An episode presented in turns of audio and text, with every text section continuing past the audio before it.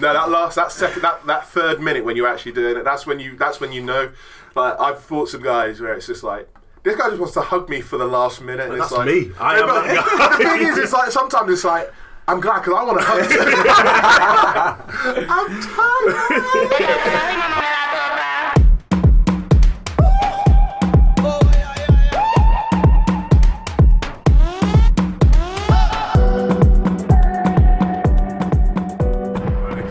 gathered here, Black Guys in the Box, episode three. Yeah. Episode two for a live offering, well, in person offering. Yeah. Episode, But episode three. Yeah. How's everyone feeling about what we've done so far? Nice. It's been good, isn't it? I'm glad we're we're here again. I Mm. think you know. Obviously, I missed out on the last one. I know, Uh, man. We did give you the shout out. Too, too busy We said busting up. here. Too busy Yeah, going around we being said- successful. We and told people what you were doing. We're like, he's not Yeah. he's So, inspiring man. no, that's it. I know. Respect for doing that as well. I wasn't just shirting it. Yeah. Um, but no, it's good to be back and good to be yeah having these conversations and more so just catching up with you fellas. I think Yeah. it's it's nice to it's nice to do. I didn't think we were going to do this so soon, actually. Really? I didn't think we were going to get back. It's been, it's been two and a half months. Yeah, I, I don't know. That's what I thought. Exactly. I didn't think it was going to get back. Mm. I thought this was quite quick. I thought it was going to be maybe once every three, four months. Mm. Okay. Good effort. Mm. Got that new coat money as well. Well, this is a couple of years old eh, before you start. Yeah. Because it's not Ralph. Is that satin? It's not right. It ain't Ralph. Ralph. you just don't see satin much these days. So, That's it. yeah, fair. That's it. It's all the real ones now, though, isn't it? Satin game strong. So you thought in the group yesterday that you were getting him on side. yeah, yeah. He's ragging It was not even that. Like I said, I was ready for this. I was ready the jacket. Yeah, It's soft. It's, it's soft. I like it, mate. Can't take what he says. Never. Seriously. Never. I'm being 100% I'd love to see you at a wedding and a christening and just follow you around. See, like, Oh, oh, no. meet the baby and just be like, well, what do you think? It's like, well, I go to Nice enough. it's a baby. I go He's to enough. breathing, They it's just put me in the corner. she sat next to Back the table. next to the cook. Uncle am, I, Mohammed am, I at, am I at this wedding? they put you in the wedding next door. honestly. Hopefully you won't notice. Oh, Jesus, just take me. Just take. There's my fifty quid. Take it. Looking forward to all the weddings I'm coming to. I've got four left this year, including my brother's. Oh, that one's going to be special. It's coming up soon, isn't it? Oh, it's stag do soon. And Stags has been. We went to Lisbon. I've, yeah, I did. I've done a little run of three in four weeks, and then I've got another one next week. That's the end of the season. For, for Season. Before the summer. And then yeah, we've got we, we reconvene in September for the for the Just next need to recover. Yeah, you know, got Glasgow in the middle, so that'll Brilliant. be nice. Hell. The social calendar of Dan Sherwood. Mate, it's it's Keep the It's wrinkles in that impressive. forehead. It is impressive. Shea butter everywhere. Honestly. insides a pickle. The social highs. Uh, Oh, Sam. So, um, the response from the most recent essays and offerings that you guys have put out, emphasis on the you guys. Before Where's this anyone origin gets piece? It's Is coming. this yeah. wow. But how, I can see it in like two years' time, guys. We're having to um, shutter the site. Um, but the good news is we're going out with Kofi's origin. Jesus, like Logan coming at the end, coming at the end of the series. Like, I'll take that. Banging filter. I'm just going to use that as the adver- advertisers for this whole thing. Thank you. Ah. Was Logan? Brilliant. he's gonna slip my voice, isn't he? Oh. Damn it! But seriously, the stuff that you guys put out in the past, what, four weeks? Yeah. Interesting response. How's it Real going? Real good, real good. I mean, the, the last podcast as well. So I know we had a, a few yeah, issues with the um, with the audio and everything, but again, it's just building that hunger from from people that I've been speaking to Mm. because the content. I thought the content in the last one was possibly better than the first one. Oh, absolutely. It was Agreed. just yeah, we had a few difficulties with the sound, but I thought yeah, really really promising. I mean, obviously, I'd not heard the conversation till Mhm. you'd shared it, and I was just, I was impressed. The qu- the level of conversation, the the um, the kind of detail and willingness to kind of really explore the ideas. It was, Yeah. it was, it was I really enjoyed it. As a, as someone, you know, just as a listener, Yeah, I thought it was a fantastic bit of work. And in terms of response, I was in Newcastle, obviously, on a bank holiday Sunday, and I was in one of the clubs or bars. I had two people come up to me. One uh, we know well, Bambi, and th- his first thing was, "When's the next podcast coming?" And then another friend of mine was, "Oh, I love what you're doing. When's the next one?" So yeah, I think it's Brilliant. we're getting the response we want. I, I, I don't know about you, but I didn't go into this as a thing where you know we're gonna want to get like thousands of likes every time and loads of people sharing it. It's just a case of just let's get together and talk about something and see what happens. Which for me it relieves a lot of stress, Yeah. Yeah. a lot of pressure. I'm thinking, oh, we've got to get the numbers, got to make sure everyone's The right sharing job's it, got that watching story. it. Yeah. Dom's working on that. Yeah. Activation. yeah. Take the consultant hat off. and Just, Just be yourself, Just- bro. yeah. They've got me. I've been indoctrinated. Okay. the chip Institutionalized. is in. The chip is in. But no, it's good. Like it's the, you're right. The conversation is flowing. It's natural and nothing feels forced. I feel like we've got. I was worried that this might get too serious, too deep, too almost like too meta. But we've Yeah. got a nice balance, like humor. I mean, just once again, just look who's around the table. like, Idiots. Think, yeah, exactly. Like, none of us take ourselves that seriously at all times, and especially with, like for stuff like this. I mean, I'm, I might still return to journalism for that Pulitzer. So let's, let's not just Let's not- rule that yeah, out. You know, don't be bad mind. Speaking of other stuff that we have produced, and Yeah. kind of, I know we're not serious. Yeah. Where's the Where- drink? Where's yeah. the bo- where's No, no, no. I was going to actually talk about um, one of the fav- one of my favourite pieces of writing that I've seen in any place this year, which was actually something that Dan wrote um, on the site. Home is where the heartache is, and he was just. I don't want to tell your story, but as somebody that kind of you know would like to consider myself a bit of a writer, I really appreciated kind of the honesty of it, but also the way you conveyed the honesty, because mm. mm. when I was looking at it, I said to you, I said it had that kind of almost like stream of consciousness mm. quality, which, and I think the kind of, you know, I know we're going to talk about it a bit later, but as a guy, kind of, there, there was a mental health aspect, and it's like how do one of the questions is always how do people communicate how they feel, and one of the things I really appreciated about the article was that it doesn't really say this is how I feel, but every line communicates exactly how you feel. It, it's just a really, really, really top piece of writing, and Yeah, Yeah, yeah, it was a brilliant. So all the it's credit so is fucking really, really irritating. You know, with these two, the quality of the writing, and Dom yourself. You know, I think uh, it might take you a bit longer I've to got a great there. editor though. Uh, yeah, that's it. You know, editor in Someone said the best in the game. Yeah. It might be. Might well be. But yeah, it's you know, it's at times I read the stuff I'm thinking, why did I why did I decide to do this with these guys? How do you approach that then? you know, Because I mean, I'll be honest with you. I'm glad that you brought that up because after I wrote my first piece and it, it came out better than I expected it to again Mm. with expert guidance. Mhm. At the same time, it put so much pressure on myself every time I read something from you or you because it was like, shit, I know me and Nate are new to this, Mm. but you guys, I don't even know how much experience you've got. But it's like, well, if I've got to put my article next to theirs, shit, it's driving me to be better. But at the same time, it's just the added pressure to be like, okay, I've got to be on, on and I think this. the biggest thing for me is that I'm not trying to be Angelo or Yeah. be Yeah, Dan, I and I'm just trying to find my own voice. And I think it's just like you say, it's going to take probably us a little bit more time to Mhm. do that. But I think for me, it's the the quality is always boosted when you know you share an article, it gets edited. But for Mm. me, it's just a narrative, finding Yeah. my narrative, finding my voice. And sticking true to and yourself, sticking yeah. true to that because I think I ended the first. My whole first article was about identity, really, Yeah. and, and and being true to who I am and exploring who I am, and what a what a platform, what a forum to do it. You know, not in just in terms of publicly, but in our WhatsApp conversations. Mm. And that gives a definite confidence to really be a bit more, yeah, be a bit more direct with some of my thoughts Mhm. and, and, and express them. I Absolutely. don't, I think you like you just you can't worry about who else is there. Like people, it's all about context. So when you share an article, Mm. people don't be or people often be surprised because it's you, but then they also know what you're like, so they're reading it in your voice, so it means a lot more to them. So the same people might read something by me and think, oh well, it's quite well written, but they don't know me, so they don't get that context. So people are always going to get. They're, they're going to always take something from it, Yeah. you know. It's like just it's, it's it's just about you as a person and staying, like I say, staying true to yourself, Mhm. staying true to what you do. Like when you go on the like a newspaper website, you don't know how long that person's been writing. Yeah. You get comedians given a column.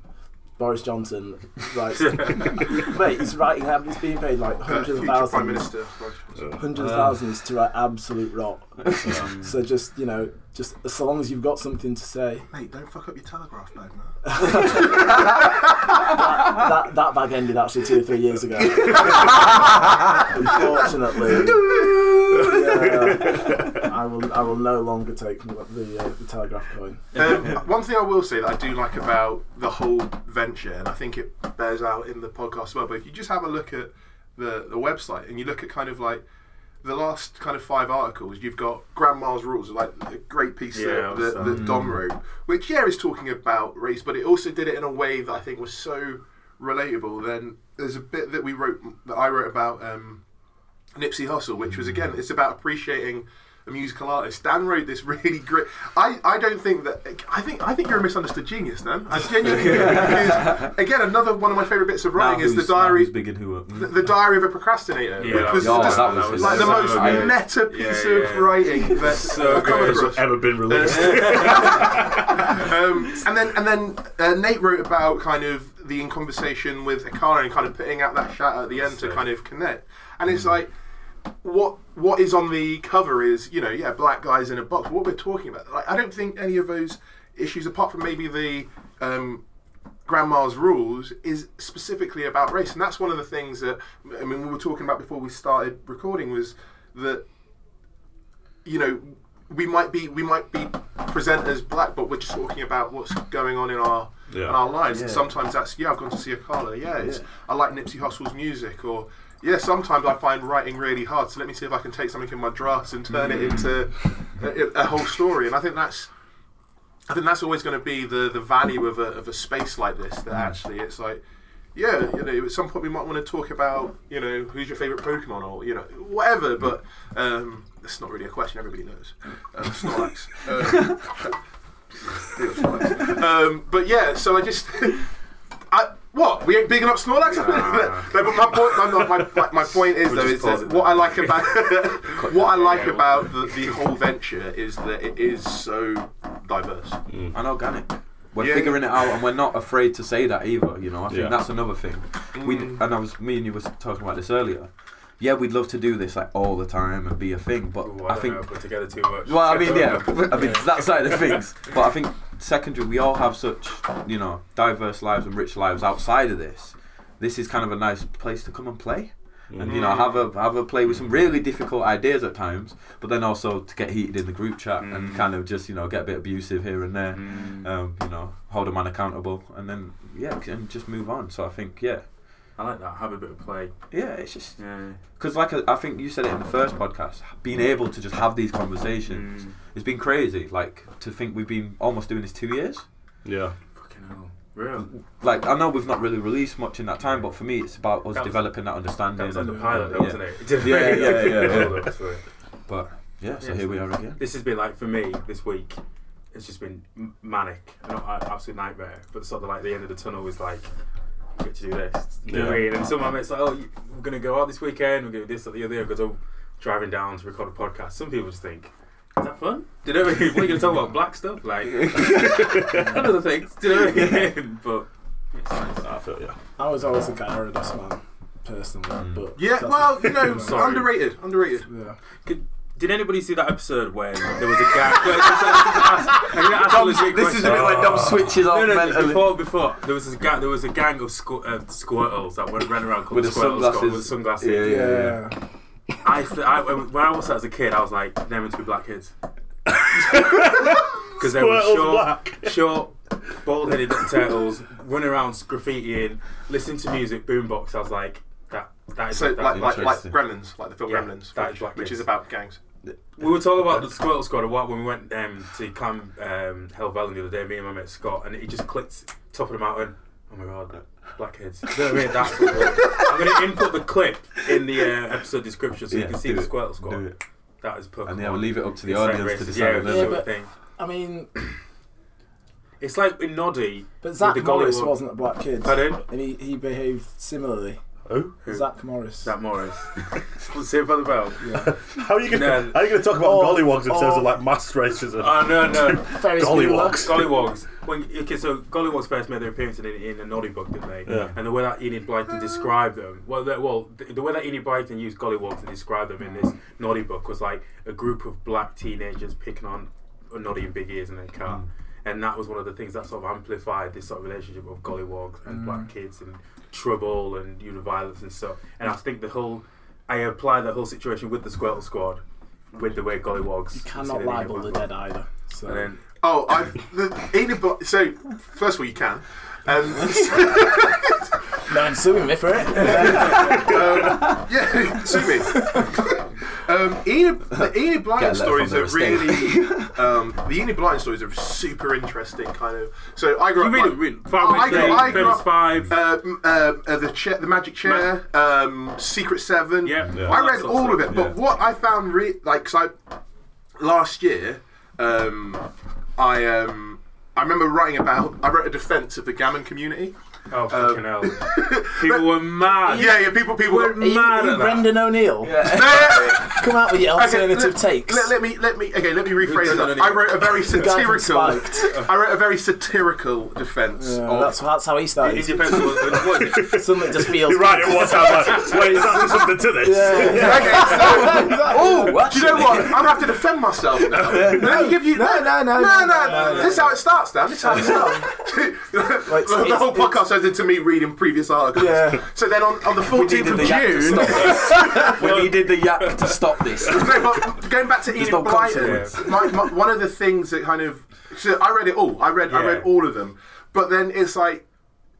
uh, In terms of the debate about censorship and stuff, a lot of her work has been censored because it was only what I did. Re- reprints. Yeah, of course it was. I said um, it's like so Disney. So you know the Disney streaming service is coming. Yeah, yeah. Disney uh, are not going to put on. They're going to re-edit Dumbo um, because you know the Get rid Crows, of the crows. Yeah. who were called in house when they were producing Dumbo. They were called the Jim Crows. Um, yeah, honestly, and they. I mean, if you On look at, nose. if you look back at, uh, you know, they're going to get rid of all the sort of racially and uh, culturally sensitive Yeah, yeah. um, parts of their films and especially Yeah. the old animations. Mm. Warner Bros. by compar- by comparison, when they started saying collectors editions of their DVDs of the old old Warner Bros. Yeah. stuff, which is very offensive to black people, Yeah, yeah. Jewish people, Native Americans, they said they published them as they are because they were said it would be wrong for us.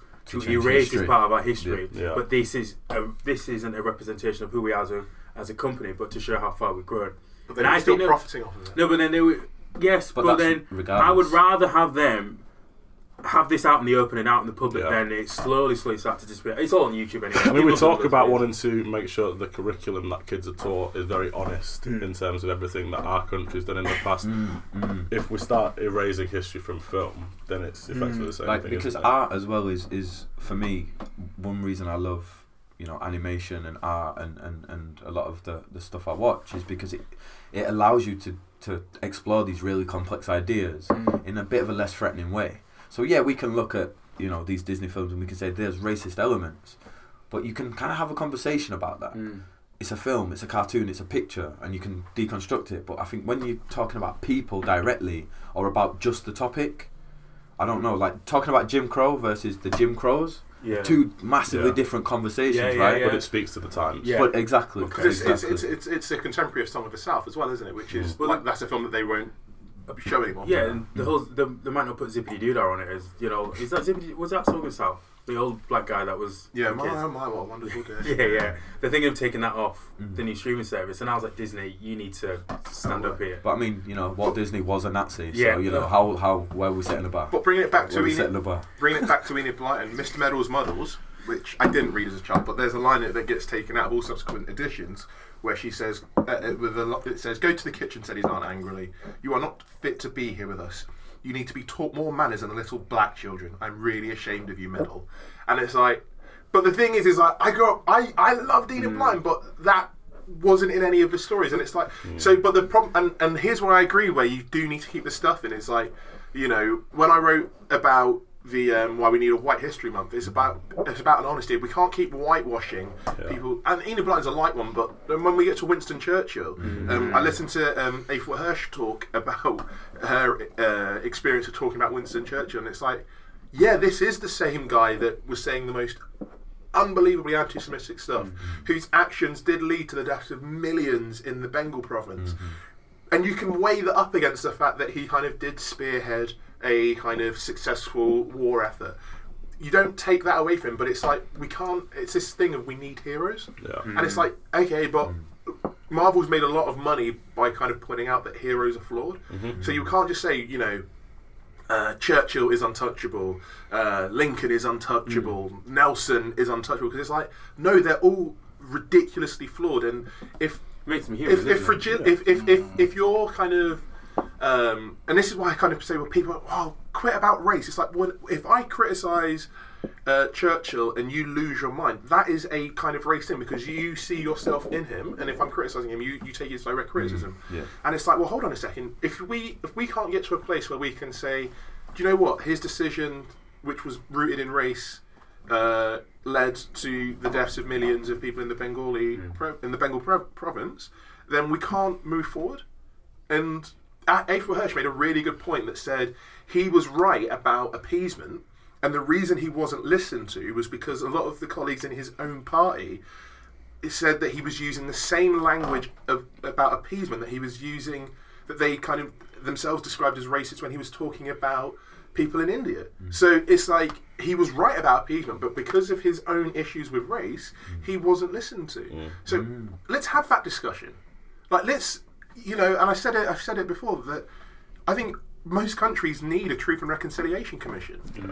And I think England would be would well, not not at the moment because I don't think I don't think we're ready for it. For a while. You know, when when, when John when the news presenter Jon Snow is getting dragged for Oh my calling white God. people Oh. white people. Yeah, that was. We're not ready for it. What we're was- just not ready for it. What happened? I just, I just. How did that laughing. happen? It was glorious. Yeah, but- but that's- Twitter that night How- was how did it- favourite place. How did it happen? Honestly, that.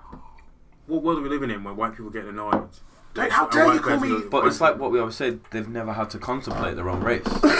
and even when you make a factual statement, you know, there's a large group of white people. And he said, "I've never seen I've so never many seen white people, many white in, one people in one place. Which he definitely, like, shout out to Jon Snow because he definitely knew what he was doing when he Yeah, Yeah, yeah, I, I was it with my tea like this. I was like, yeah. "Oh, this is scalding." This is- But, but a lot of them, they have they have an issue with the amount of times we play the race card, don't they? Yeah. So they want to play the race card, Yeah. and then we can't use it anymore. Then everything's on an equal uh, on an equal playing field. So it's Yeah, it's like, let's just take race out of it. Yeah, because it's that simple. Because the whole world is that simple. and you know. again, look, should we t- transition into royal baby? Yeah, yeah, yeah. Yeah. Ah, that's probably a good, yeah. yeah, yeah. um, let's be honest. Like the, there is whether I don't, I'm not, going to label anything racist or racial, but the fast there's much more fascination with this baby than there was for any of William and Kate's babies. I'm gonna is that is that a fair thing to say? it's true that everyone was so excited to see what colour it came To be out. fair, I, I everyone don't was because so I excited. can't. When what was the first one called George? I haven't seen don't- Jo- when she was pregnant with George, I, I've can't, I not just the baby remember her being pregnant. like a bit of and then- forehead. The baby. That's the it. Ben, the, and then I've not George being around. I just knew people excited, but then I think maybe I- maybe I've fallen into this trap. This whole thing about okay, it's a mixed race baby.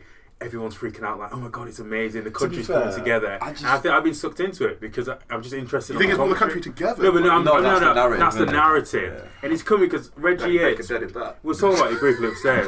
Reggie Yates posted a picture on his Instagram of you know the, the photo of the Queen, Meghan, Harry, and Meghan's mum all looking at Archie. And Reggie was like, right, okay. He posted it the day he posted it on his stories the day before and shared some of the comments. He said, mm. right, he put it on his main page. He said, what do people really think about this photo? Mm. And I remember just looking at all the comments, and the majority of them would say. Probably ninety percent of them, white women, say, "Oh my God, this is amazing. This is beautiful. This is a country coming together. This is a sign of the future of this country. This is what this country is all about. People coming together, set aside the differences. There is no race, there is no color, etc., etc., etc." You know the type of narrative. Mm. A few black women and people of color commenting it's a lovely photo, but still it doesn't solve everything. You know, looking at it through the lens of look, just because we've got a royal and a mixed race woman who are gonna have, I don't know. A, very light skinned baby, it hasn't fixed all the problems of race in the UK, I but a lot of people see it as this, which is why I thought was quite an interesting thing to talk And about. I think, you know, So I was going to say it's like I, I love Reggie Yates, but it's it, it's it's very slick of him. It's, it's, it- it's- like, there's, there's nothing. There's absolutely nothing to be gained in in positing that. Not well, I'm- you know, it's it probably went as well as it could have done. Mhm. In like it didn't descend into anything horrible. Like it's yeah. We're, we're, we're going to talk about it. It's it's a baby. It's a baby, and it's it's a- a grandmother with a grandchild yeah. Yeah. and one of one of the, there's a mixed race woman in the room. There's a black woman in the room. Mm. Like, I mean, Um, what else is there to say about it? A lot of people were saying that, well, Meghan's mum is on the outside looking in, just how black people Oh, feel God, in this country. And, like, You it, was, it was make- really interesting. projection. Some Yeah, people were very, yeah. like, kind of really so breaking lazy. it down. And I just It's a photo. It's a of a photo. family. Like The so, Queen looks pleased. it's the Queen looks crazy, happy. right? It's a grandkid. I know, and it's just this is the thing. Why, how, how have we? uh, Well, I say we. How's the nation? How have people taken this photo, this this event, to be so monumental, and it's a reflection So, of how they see the country as a whole. I think it's quite. I think it's quite interesting. it's crazy, reaction, right? but- So, because obviously I'm a mixed race, you know, I'm mixed What? race, What? crazy. And um, I thought you were like Moroccan. when people, when you see like when when people are posing this conversation about this one singular child being this beacon of unity and this Hope. oh this and hope, Yeah. like as a, a fellow mixed race, you know, person, like what the fuck are you on about? Like how is one child that is part of the royal family going to affect my life? Because if you look at in the broadest sense, the You res- media. are you resentful of the royal baby? Uh, I'm not resentful. I'm resentful like of the narrative It's like a month it. old. Like, look, Yeah, I wish the baby in the family all. You had your chance. but I had a chance to save the world, right? I Yeah, it. exactly. But no, I think you know, if you look at You're all the panels now. what more do you want? You've got a satin coat. Do you know what I mean? You're doing all right. Thanks, Dan. Thanks. I needed that. I needed that. Don't. Um, so, um, So, Angela, you you you said you got nothing to say. I, But you clearly have something. all,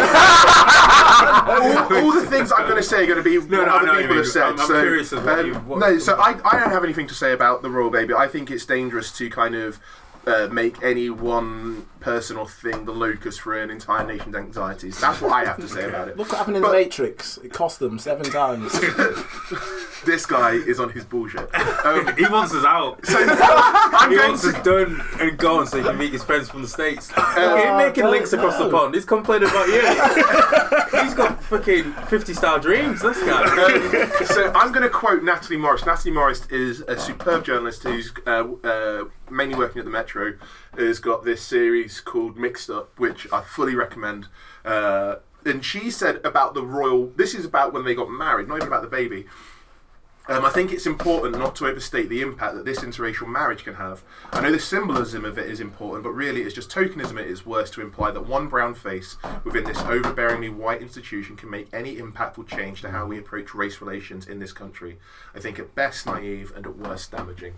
And I Yeah. think that's I think that's that's It's exactly the Yeah. same as when you've got the England football team, you get a black face in the team, well, there can't be any more racism. And then we see all the racist acts that have happened in the last few years. You get a black president, racism's over. It's, all the, it's just papering over the cracks, and it Yeah. looks good, And it's but it's, easier. it's no deeper than that. and it's Yeah. easier. It avoids Yeah. the Like, conversation. it's like, no, look, you look, you've got a black prince, but what else do you want? the prince that was Are you not What else do happy? you want? Prince Like, Alfred. the prince that was They, they, they promised. should have they should have called him Azora High or Moses.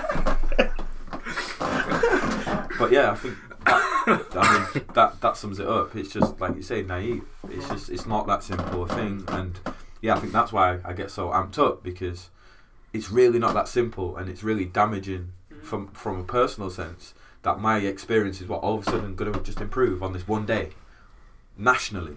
Mm. But on the flip side, you've got people wishing him ill, like, you know, why is this, you know, why are people celebrating the fact that you got another scrounger coming into the world?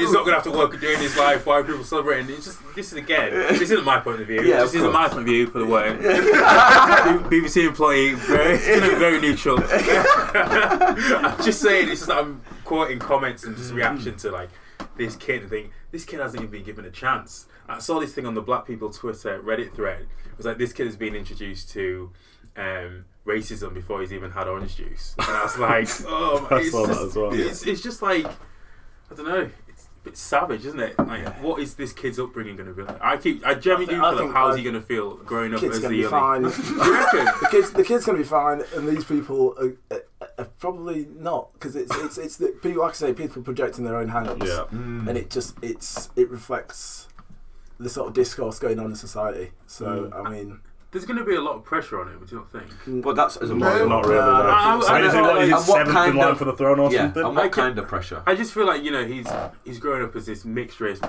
pa this mixed race kid in the royal family. He the way that people sort of like you said project their expectations. Yeah, but we're and in- we're in as now, a, aren't as a we? pardon? we're in there now. Agent X. We don't talk about the master plan. Guys. You're not the only band that matters. But like, Cut this. Do you know what I mean? Do you know I mean? He's going to grow up and people are going to have these expectations for him. People might see him as a think so. representation of what he's going to be. I don't So think the way, that's the way his that I look at it is, responsibility, my, my, I've got a little cousin, Brittany. She has a mixed, a mixed race father and a white mum. And most people are very, very surprised to find out that she's got any black in her whatsoever. Right. So, I mean, I know that that's not always how it goes in this baby.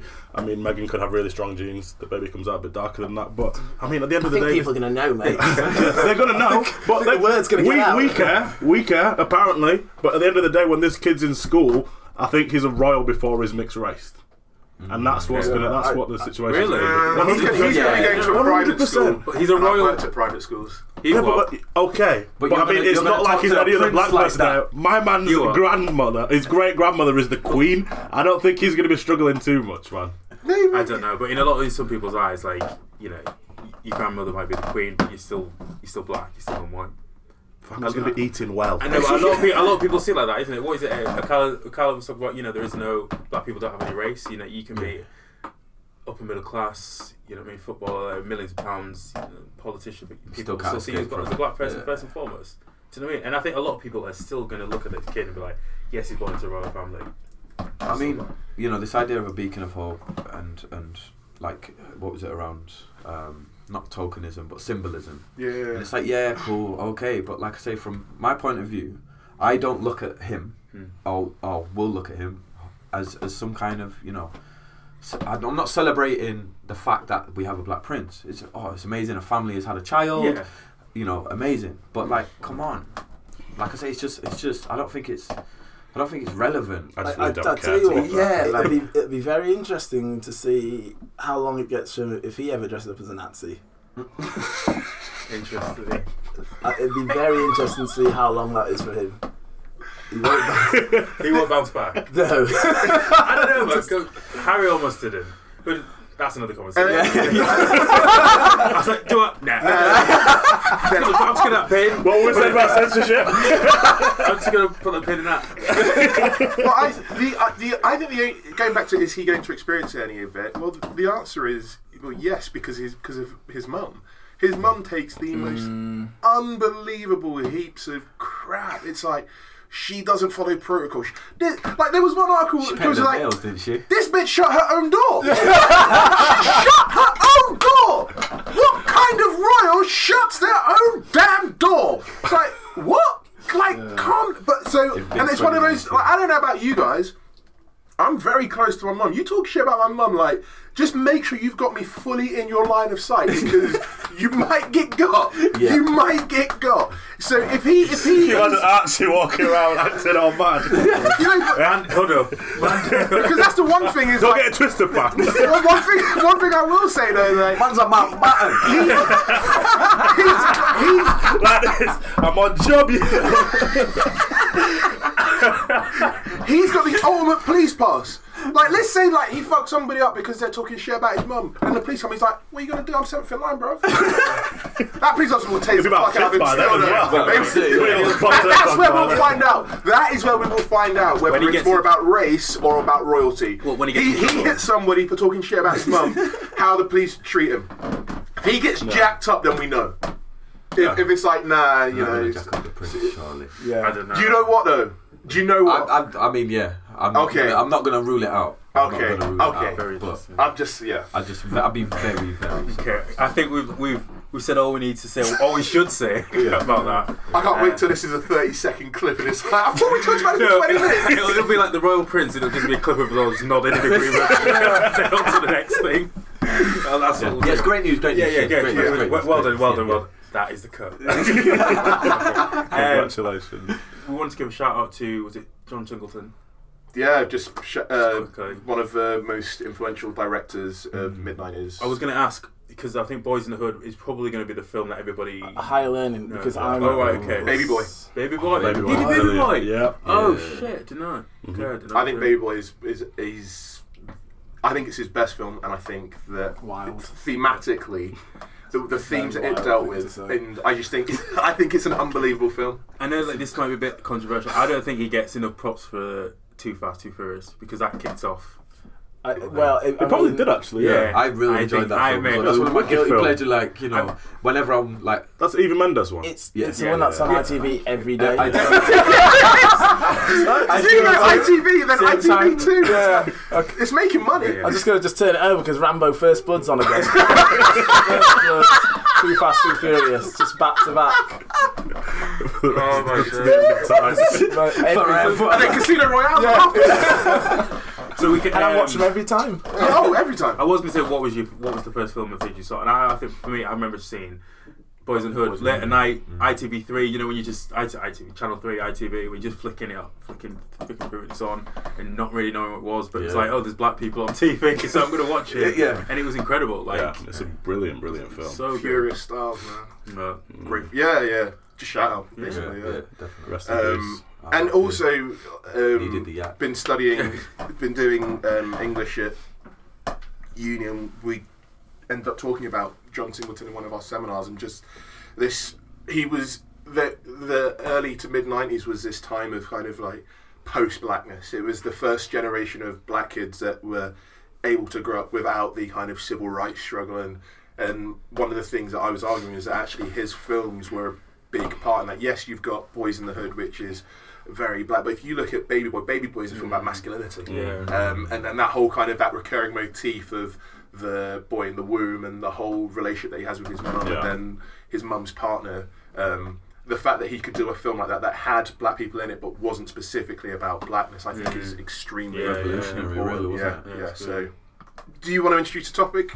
No, no, you go go for it. Right, so obviously one of the big stories is Caster Semenya, um, the unbelievable athlete. The IAAF has uh, ruled that she has to take uh, supplements to suppress uh, the testosterone that naturally occurs in her body. I'm just going to give kind of some of the facts of the case and then we can discuss it. So the study that their ruling was based on was not peer reviewed. Uh, it was only reviewed by the editor of the journal that produced it. The study itself wasn't independent. The IAAF did it themselves.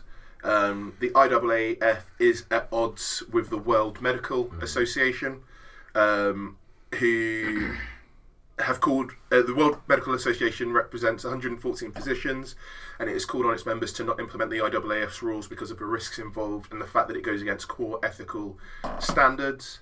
Um, and then just this is kind of my start point for this more than the distances covered because the distances at this uh, It was a testosterone. CAS ruling, CAS ruling, wasn't it?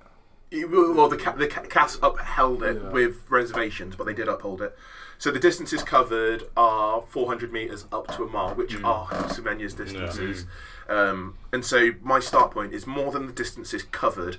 It feels like this is a specific targeting of Semenya, especially when one considers the one event that increased testosterone benefits most, according to studies, is the 100 meters, uh, an event that isn't covered by the ruling. And I think one of the things that's interesting about that is there is an Indian sprinter, uh, Dutee Chand, um, who has similarly increased testosterone but isn't an elite sprinter. So this idea that testosterone is this elixir that kind of makes it um, makes uh, a, a, a female athlete kind of Faster, better, stronger. Instantly faster, faster, better, yeah. stronger doesn't seem to hold when there's one uh, Indian sprinter I who mean, it- not benefiting from that. It, it does, but when you're talking about elite athletes, it's you can't say testosterone doesn't matter. But uh, yeah, I, I take your point there. So that's the that's the information. Uh, So the first thing I saw this was like um, there was the Australian runner before. It was the 400 meter runner. The Australian, she was complaining. She came seventh in the race. and she was No, this- no, no, this is The the British. British, Lynsey the Sharp who finished ninth. So yeah, so what? Basically, this is it's been what I think it's like four or five years, five years maybe in the ongoing since she was first sort of people first started complaining because she was winning. So from my perspective, there it, it's it's such there are so many sort of parts to this Hmm. to unpack, but for the most uh, it, it, interesting that's for me is that it's it's quite it seems a very vindictive Hmm. judgment Yeah, that's what. I, and they've tried to. the- the CAS were put in a position in having to uphold this where they were having to uh, uh, sort of rule on something which they, they, they didn't have the expertise to rule on. and it's it's it's only because people have complained in this, like you say, in this particular case about Caster Semenya winning that uh, that she's ended up in this situation where she can't, she's not allowed to do anything it, fully of not of her own making. She hasn't she hasn't done anything. She hasn't done anything. It started with her being questioned whether she was a woman or not publicly. Yeah. 2009. The entire the yeah, tests. that's ten Wow. years ago. Yeah, yeah. now, that. It's, a bit, it's a decade where people could question, which was just a young girl at the time. Where, uh, sorry, I don't want to sort of patronise her. Can you to see how old she was at the time? I think. So I think she would have been 18. Yeah, Yeah. so Yeah. 18, 19. 18 years old. Put like the court of public opinion questioning whether she's even a woman or not. Because medical she's details. ass. Yeah. Yeah, medical details sort of been sort of spread all over the place, and from then on, it's imagine having to prove that that you are Who you are? yeah that you, you are just what you for, for you, you know you're asking someone to prove sort of a, I mean, a negative r- out right in- from there, it's it's just it's full of racism because you are the other because it's it's exactly the same as Obama when he came through. Yeah, Like, yeah. Where were you born? Were you actually Kenya. born here? Where's your passport? Yeah, What yeah, your we, need, we need to see your passport. We need to see your birth certificate. Yeah, yeah. It's because they don't like it when someone that doesn't look correct Mm. is is flourishing. and you can you, and it's, it starts from like say Lynsey Sharp was the one who complained. Paula Radcliffe's been one of the leading sort of Sharron Davies. shouting voices. Yeah, It's all right because she's got a black ex-husband. yeah. Yeah. She had to race hold kids. her corn on that one. Oh. Twitter came for her. Come on, Sharon. You'd be better. I think that this story maps perfectly onto what's happening in Alabama as well. That it's I don't know if it's a lazy narrative, but it certainly feels like an accurate narrative to say that this has kind of intensified what has been this kind of war on women uh, and women's bodies in particular. Um, you know, Caster Semenya, one of the th- one of- there's um, this idea of normality is kind of seems to be one of the keys. Is what is what is a normal woman, uh, and and also who should have the right to make that designation. Yeah. And the same thing in Alabama. You've got this kind of case where, which, by the way, can we also just point out that yes, what's happening in Alabama is absolutely terrible. But if you're gonna kind of, if you're gonna be in in England and Britain, and you're gonna kind of criticise what's happening in Alabama, It's happening in you, Northern Ireland. you have to exactly Yeah, yeah. Criticise like, what's happening that's in cl- Northern Ireland. You have to kind of That- criticise the DUP. You have to criticise that it's exactly the same situation. Women from Northern Ireland come over to England Mm. to have their abortions because it is illegal to have it in Northern Ireland. It seems very sort of like very fresh for everyone here to be chirping and sort of chiming out about what's going on over there. No one's commenting about what's happening. What is it? Two hours, Yeah, two hour um, plane flight. I think, yeah, like for me, when I heard about this, I came from it from, I'm a researcher. Mm. So, like, I've had to, I've had my work peer reviewed just to speak at a conference event. Yeah. And, like, the rigor and, and, and kind of evaluation that my work, a lowly level, you know, early career researcher, that's a low in, in comparison to, you know, if we're talking the IA, you know, IAF, Mm, these people are meant to arguably be the best at what they do in the world, right? mm. And hold a certain level of integrity in the work they do so that they make decisions based on the evidence. And for me i was just really uncomfortable because like you say i think i'm not i'm not an expert in any of these topics and for me it's my point is simple. I don't think we should be able to police people's bodies in certain ways that are unethical. Because if you Mm. look at the research and you look at the arguments they were making it's it's a lot of false They were- it, you, know, a, a lot of falsehood. it felt like they were they were they're almost trying to fill in reasons Mm. and, and justify their earlier decisions, Mm. you know, sort of after the fact. The, the weird thing, I think, the, the core argument of protecting women's sport in a in a time when there's a sort of there's a lot going on in terms of like, uh, Like yeah, th- that's yeah. going to be an issue that that sport has to reckon with Mm. because it, it's just going to have to be because the categories are arbitrary anyway, Yeah. just man and woman. Like Mm. that's just not the way society is anymore. So they need to look, they need to police that, but they can't. You can't police it uh, in the way, sort of the way they're doing it. It's it's like I say, it's it's it's arbitrary. So Mm. that's what they they've tried to create this thing like, well, we're going to use testosterone as this thing. That's the difference between man and woman. like a, like It's- factor. It's not when you like you say when you go to when you go to when the, the scientists themselves and, and the, sort of the, the medical profession It's when everyone's telling you this is not mm. sort of the way to do things. You've got to go back to the drawing board. She should. She should surely, in Caster's case in particular, surely you should, you allow her to compete because that's like you say, it's a naturally occurring thing. Mm. Yeah. So if You, you're, you, t- you, you want her to essentially be a drug cheat to compete. Yeah. that's that's This- it is. yeah. And and again, I I don't want to get kind of too historical with it, but kind of I've been looking at Victorian society, and it it does remind me of another South African woman, Saartjie Baartman, who kind of was brought over to England with these promises of being kind of like adored and stuff, and she was put in human zoos. You know, and it's like again another South African woman that just becomes this figure of fascination. I know there's kind of stories where Was that uh, the two- Roman Top and Venus? Was that after that? no, that's that's before That's- the Hottentot Venus. Yeah. She's before the Hot and Top Yeah, Venus. yeah, Really? yeah, yeah. Shit. Um, um, so yeah, uh, she, she was eighteen ten after tricked with the promises of fortunes overseas. Boarded a ship to Europe only to find as a Khoikhoi woman. She was considered an anthropological freak in England and found herself put on an exhibition displayed as a sexual curiosity. What happened to her? I, she didn't live out her days in that situation, did she? Or I think she did. Um, that's heartbreaking. Um, but so I think that with and what I like is that there seems to be a nervousness around all of us talking about this subject topic, and I think it comes from what what Nate said, which is we are not the people that should be legislating on what happens with women's bodies. We're not. We we're all researchers, but we're not researchers on that specific mm-hmm. topic. Mm-hmm. And there is, you know, even though so gender is a social construct, but that doesn't make it less real because we have, for hundreds, if not thousands of years, abided by that social construct Yeah. and made it mm. real. But at the same time, it's like I am not quali- I'm qualified to be an ally, which means sometimes I need to say I support you in any way that I can. I'm going to shut the fuck up and, and do it however however you want. yeah, yeah. And, and and I think that all I can say is that that you've got the Caster Semenya you've got the Caster Semenya um, story, which is a woman who is running unbelievably well. Because if she was, let's be honest, if she was finishing sixth or seventh, it wouldn't be a story. Wouldn't be a. Um, and and so and also let's also kind of keep it real. If it wasn't for figures like Paula Radcliffe, blonde-haired, blue-eyed, Sharron Davies, blonde-haired, blue-eyed, Lynsey Who Sharp, blonde-haired, blue-eyed. Paula Radcliffe You know- took a shit during a marathon on the street, and Well, I thought it was a no one cared. How do you come back from that? But- but- so, You- You're Paula Radcliffe. you, you- you're the world record holder at the marathon. That's how. Um, but but listen, but, and that's also the thing. It's just like, have you seen a picture of what the 800 meter world record holder looks like? yeah. So it's like let's. If she, if, if if we're going to say, look, it's in the record books, it's clean. She we're ran not. No, we're not saying that. We're not saying that. No one's saying that. but that didn't fail a test.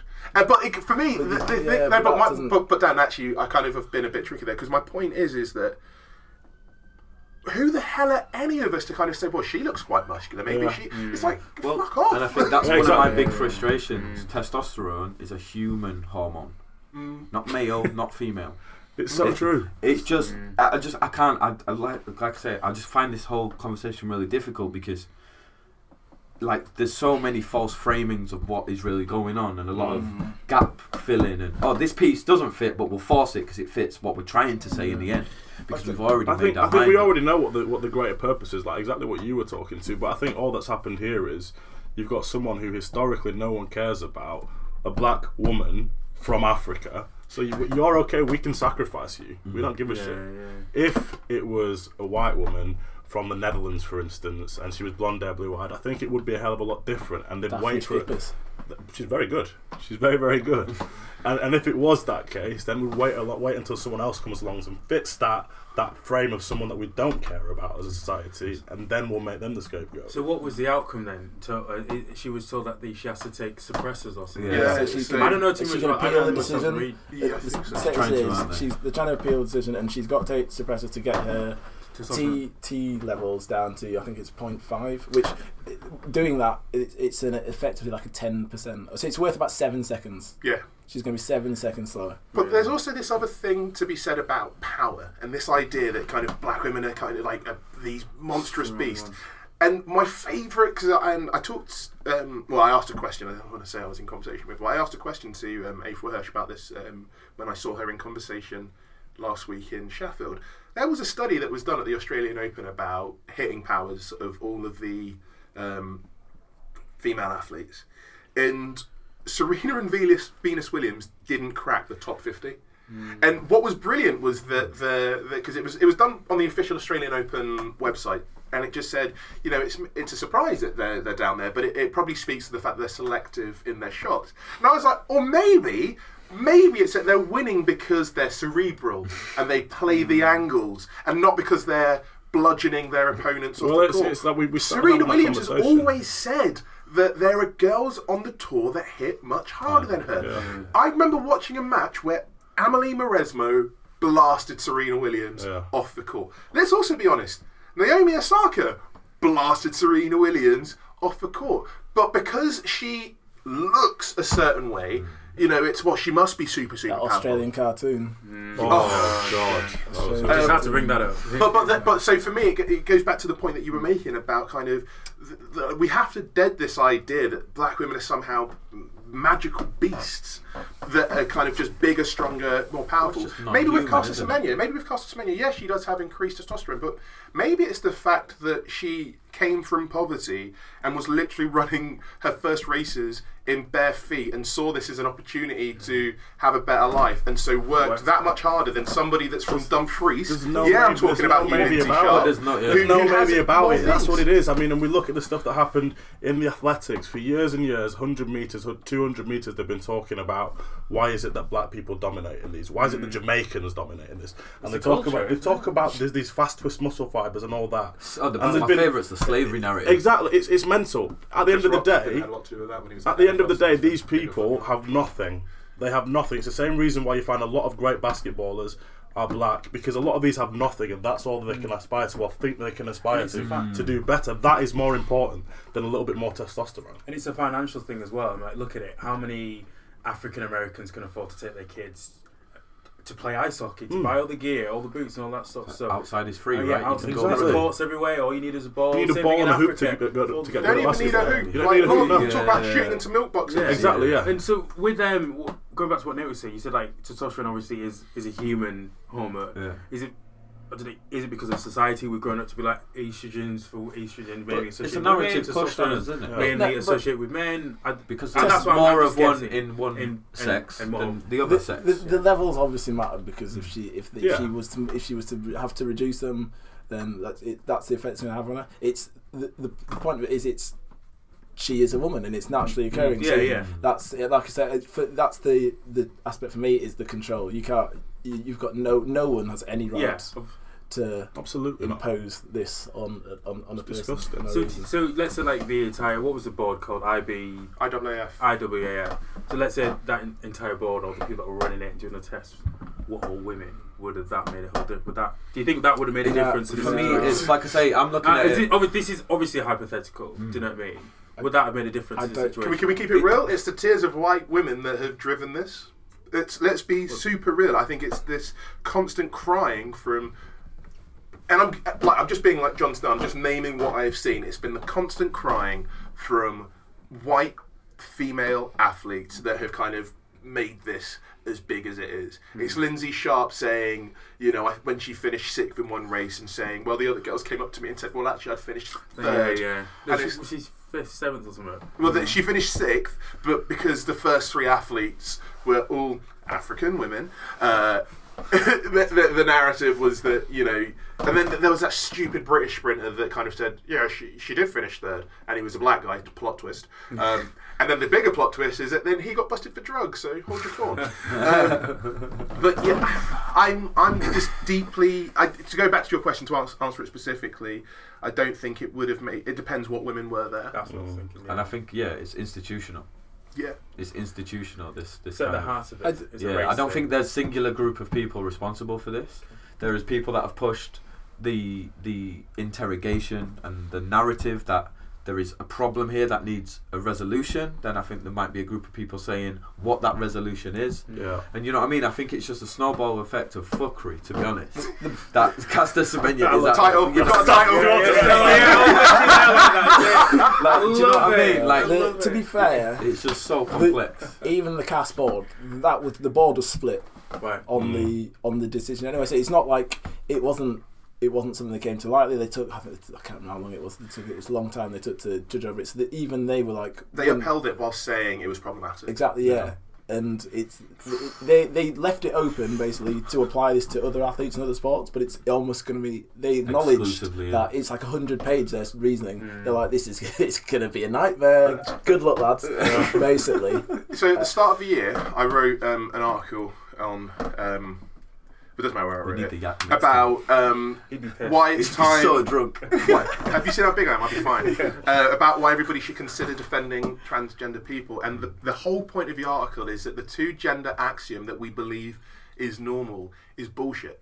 It's only it's only it's such a thin part of humanity that's believed that, but it's it's been the winning part of humanity. So it's this kind of Western European mm. ideal that there's two genders, and the point that I made within the article is that if you for you to believe that there's a two gender axiom, you'd have to ignore. And I sh- I highlighted all of these different groups that are from every single continent, every Yeah, part yeah. of- Polynesian of- of- culture. Native so the, the Americans had about Fa'afafines, uh, Native uh, the Americans had what, Tuolagis, six, um, seven, don't they? Native Pardon? Americans, I believe there were six or seven.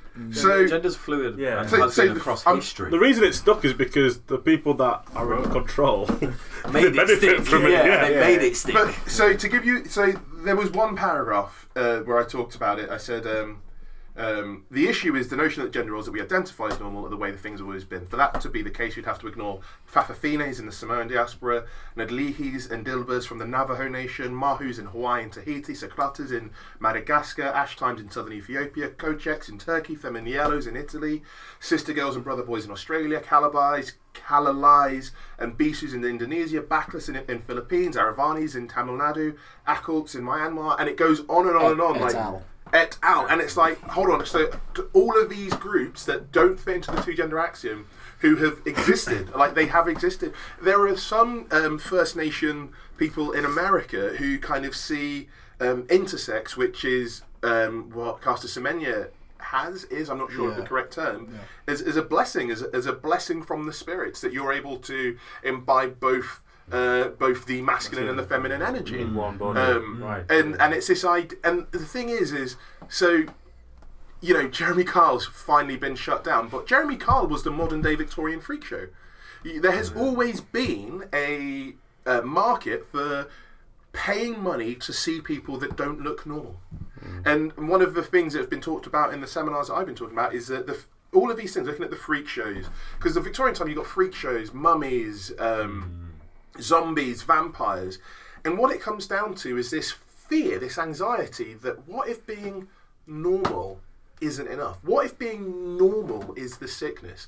Think of hmm. any character, any from any kind of piece of literature. There's always something that's not normal about them. Hmm. Sherlock Holmes was a coke addict. You know, Harry Potter. You, well, yeah, yeah, yeah. ha- Harry Potter is this kind job of, like they say HSBC, that Harry don't they? Potter's normal, but actually he, he goes back to the um, the Peverell brothers. There's always there's no just normal person. There always there's always something about them, and the the anxiety of society is that normality is a sickness. and and this is i think once again for me something i really struggle with because through my work through my life experience i've been taught and shown to acknowledge difference complexity and appreciate it Mm. and i think once again i think one, a lot of the reasons behind this is because it simplifies a conversation for a large amount of people and enables them to live ignorant lives Yeah. they don't have to be considerate of all these different histories and all these different people because well, it's easier if I'm not. And in Mm. fact, actually, you should be like me because that's easier for me, and it'll actually be easier for you.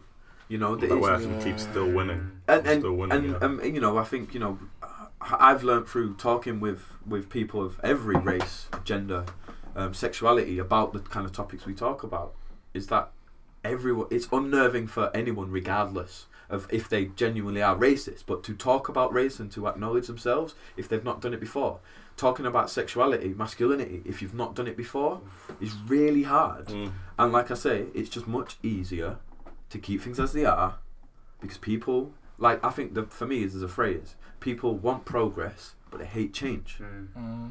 So it's like Royal Baby, perfect example. Progress, but there's no actual real change. And who really wants to feel uncomfortable? Yeah. And, And and these conversations make everyone involved feel Everyone. uncomfortable. I think that's because like we have an innate ability. Well, we have an innate sort of calling to quantify things. So we have something as we, we, we like to you know we have a scale of normal. Uh, would you say normalcy?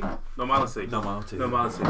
Um, so we we're always going to find what is going to be the average, whatever is going to be the middle ground, and just sort of work from there anyway. Yeah. But, Yeah. yeah, that's mad. But I think that is that was very interesting. Yeah. I don't know how far we can. How I think far we can it, I, take isn't this. it? I think the Did you wanna say reason that we didn't speak as much, Alabama? I think uh, there's a positive thing. that I don't think we spoke that much about the what's happening in Alabama and Northern Ireland because we acknowledge it's a really it's an open and shut thing. Mm. We support the right for women to choose what to do with their bodies. I, so here's how absurd it is. I sent this to a friend. I said, "Do you think those same legislators would be up for?" Kind of um, mandatory vasectomies uh, for men at 16, which are reversible, and then you go back and have it reversed when you're ready to have children. Because it sounds ridiculous, Not Does really. it? Does it? No, but Dan's like, hold on a second. I'm not. That doesn't But- um, but but it's- but they would never let that, that. That's an invasion of my body. It's my right. What is it? How much is pumped into the American economy for Viagra? So it's, uh, the, the American government spends what is it, 59 million on Viagra or something like that on Viagra. The government funds Viagra experiments But and not- production and stuff like that, but won't take part or even sort of have any sort of say in it. Well, There's, there's hardly any funding for brochure and stuff. endometriosis and a ton of funding for. Um, I can't remember what's the uh, cancer that guys get in the butt.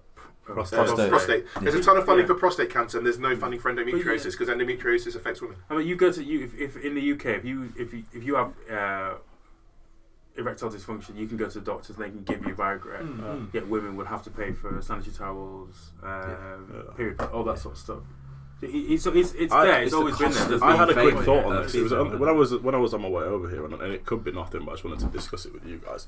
Do you think that there's probably a socio-economic side to it as well? Oh yeah. Because the way that I was thinking about it is, if you have a child and you've not been able to have an abortion, the child is likely going to grow up in circumstances which are far from perfect. Because in a lot of cases, you'll have a mother who's not where she wants to be in her life, a father who could well be absent. Then you've got a lot of children that are being born into poverty, mm-hmm. and poverty is required to flourish as a capitalist society. So mm-hmm. I mean, there's so many things here. You could look at it as a as, as a line straight to through to the military. Yeah, prison, prison. prison. I was literally yeah. There's so many different things that you could that you could look at it I- as, I- and I think obviously the fact that no one gives a shit I about think women. you're giving the, I think you're giving religion an easy time there. To, to, to, to, I think you're blaming capitalism for the. No, I mean the two can work hand in hand. We'll use religion to fund our capitalist society. Because I- not, I- not I- every single, not I, I, I'm not taking it that every single one of these legislators is just driving these decisions through religion. Yes, there will be some that are, but then there'll be others that are very smart people that are using it for another game. For another game. Because religion's something in the USA you can't I don't touch. think many of them are that smart. To be honest, I, I Like, agree. About Ted, I Cruz- agree. think Yeah. about Ted Cruz. I agree, yeah. And they're clearly not intelligent people. No, one hundred percent. Yeah. Have you listened to the uh, lawmakers in Alabama? There was one guy that said, no, abortion is still legal up until the moment that the woman knows she's pregnant.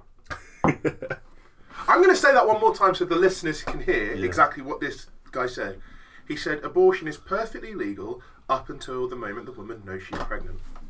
This motherfucker mm. believes that women are having abortions when they're not pregnant. Mm. Hmm.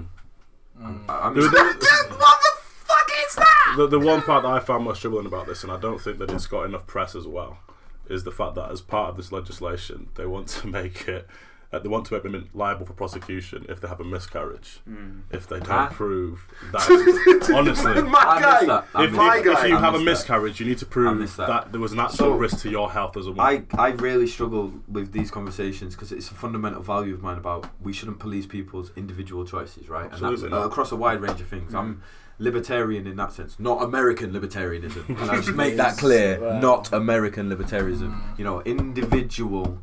You know, I'm a little phone. bit. Mike Cernovich, yeah. Yeah. individual freedoms should be left up to the choices of those because I think this whole conversation for me once again it doesn't allow the context of that individual's life to affect a decision Mm.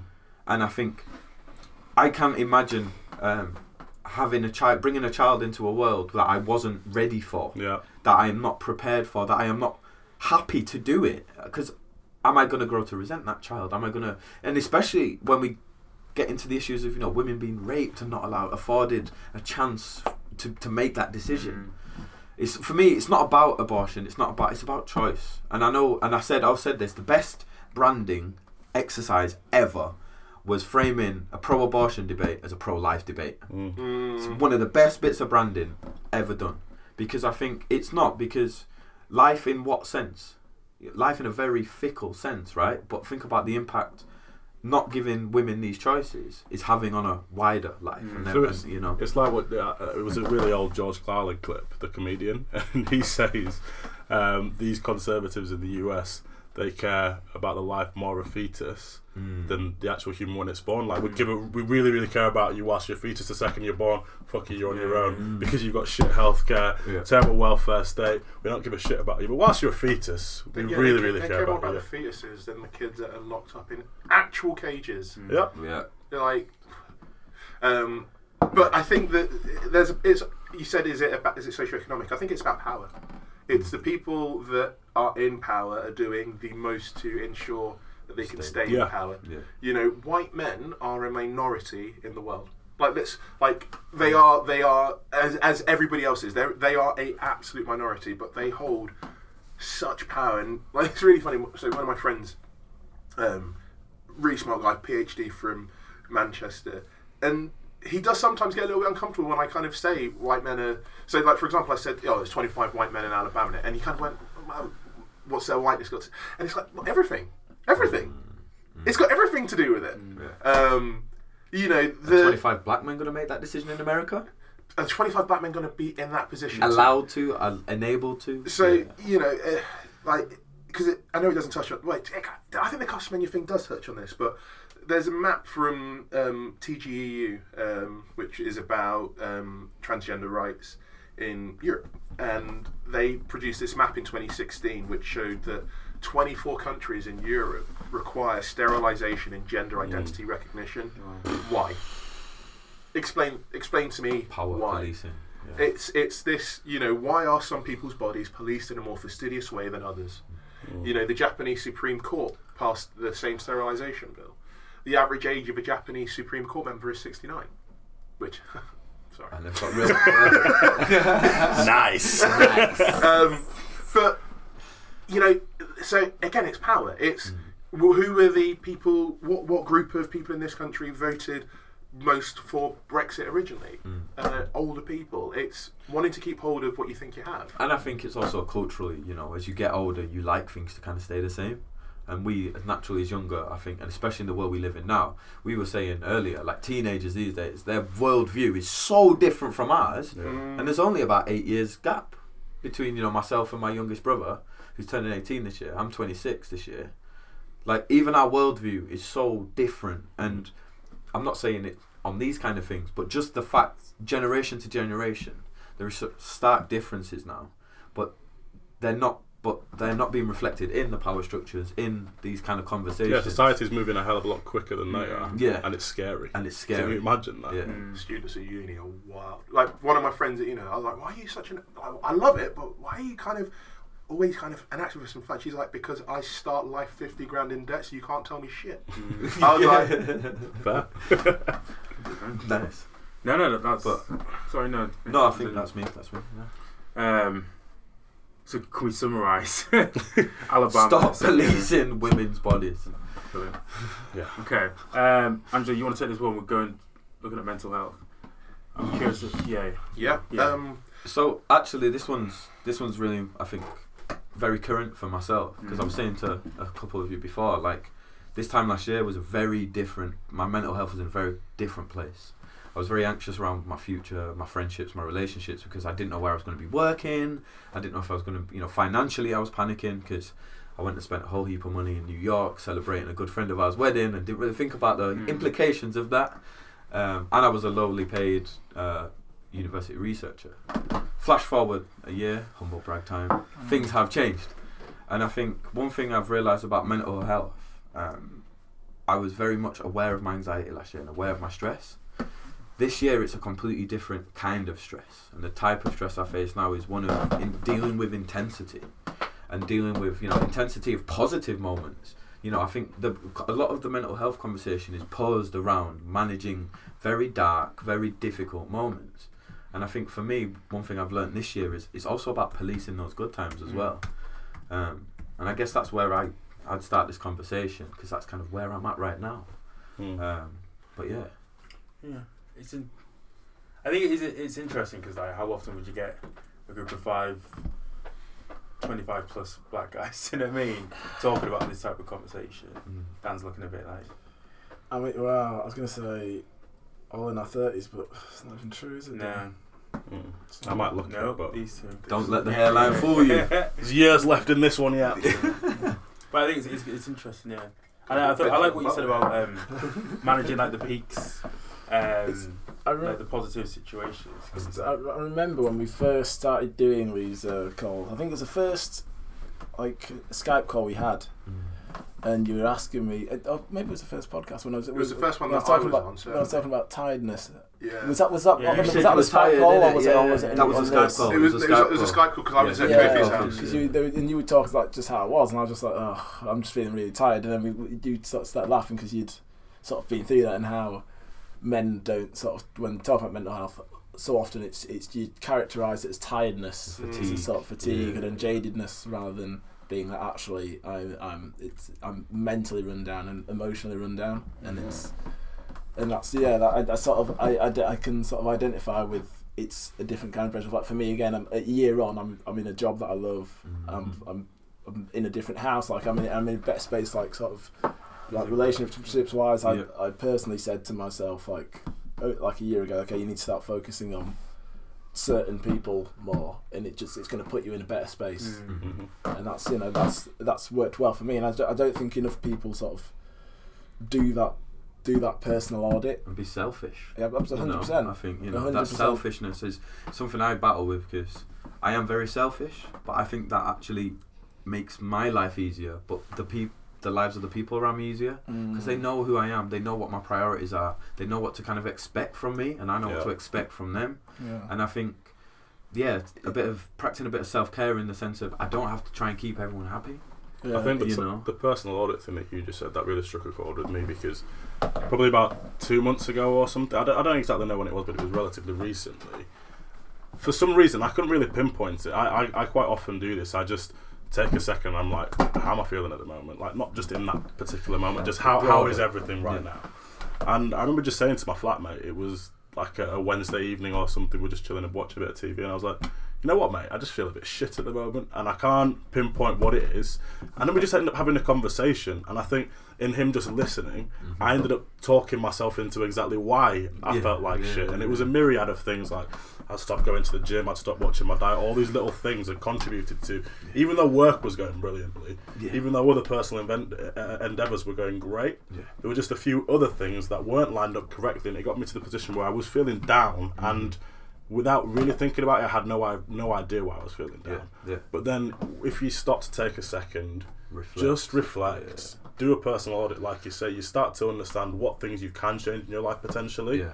And don't worry make- about what you can't change. exactly. right? Yeah, exactly. No, I think I remember when we first started the WhatsApp conversations, the Skype conversations. A lot, like I say, for me, this was a space for to come and play with some really complex ideas, and not only that, but to expose myself to a, a group of, of, of people that, first of all, they're not going to judge me, and second of all, they're going to either be able to relate or to speak from experiences similar. But also, I think we never made it about solving. Mm. It's never our conversations are never Mm. about coming to a conclusion Yeah. or solving. I know, yeah, okay, we come to conclusions on certain topics if there's an obvious answer. Mm. But I think for me, that's what one thing I struggle with the general mental health discourse is that there is a fix. Yeah. That I am broken because I because of my brain is wired a certain way. I am broken, and that I must fix it. Mm. Well, I just once again, I think it's much more complex than that, and we're not doing ourselves a good service, and we're not doing our friends. It's a how good you service. manage it. Isn't Yeah. it? The way, that's I the way that I look at Well, it. so Yeah. this is it. You know, I you know I say this to everyone. ev- Anyone who's been around me over this last year will know it. I've been through C, um, CBT sessions before, and what I love about it is, and and about my, the therapist I was speaking to is he frames the conversation around what are you going to do about it. How are you going to manage it? What tools? Mm. What little things can you Do you want to introduce explain into your CBT life? just for the listeners Yeah, as well? so CBT is cognitive behavioral therapy. And it's ironic because I employ those principles when I'm designing a service at work, when I'm doing something at work. I, I think about this when I'm planning an activity.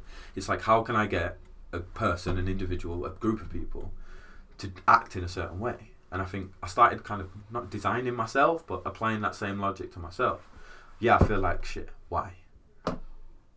It's well, first of all, it's okay to feel like shit. Second of all, why do I feel like shit? Am I tired? Am I hungry? Because that's usually that's usually it. I'm tired and I'm hungry, or I'm hyper caffeinated. Yeah. You know, and I'm whatever. And then just being able to unpick it and just work it out. But I think one another thing which is really useful is the self audit is just humility. I think I've learned the importance of humility because I'm not any more modest than I used to be, but I'm far more humble in terms of being able to just look at my problems and go, they're not really problems. They're challenges, but they're the best kind of challenges to face looking at a bigger, broader picture. Mm. And I think being able to speak with people like yourselves, you get to you get to kind of see that and explore that. But at the same time, we're also very mindful of. I think one time I didn't respond to the group chat for like three or four days. I was just busy. Got messages I think from three, three or four of you. How are you? Are you all Mm. good? And I think once again, it's it's this idea of collective responsibility.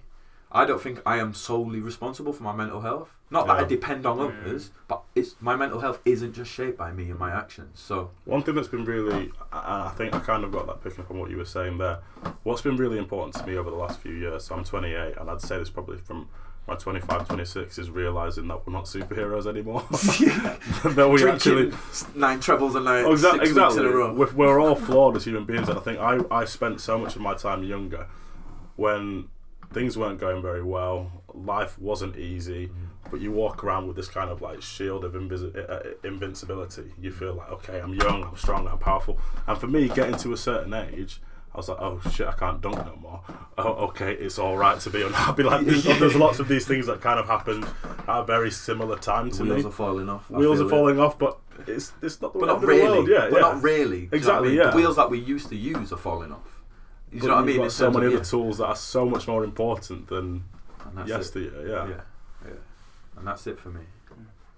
I think that um, what's y- you're you're talking about expressing yourselves.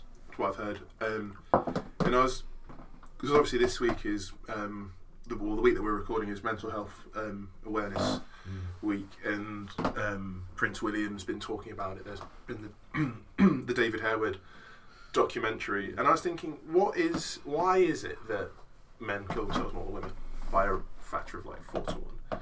Um, and I think there's two things, and I think you guys have both touched on them quite beautifully, which is number one for me is a failure to express. So one of the most at-risk groups of people are men that uh, who've played sport in a retirement age, mm. because when you play sport, that you get you get to express in a way that you can't do outside of sport, like mm. hugging a guy, Yeah. crying in in tears of joy, crying tears of frustration, mm.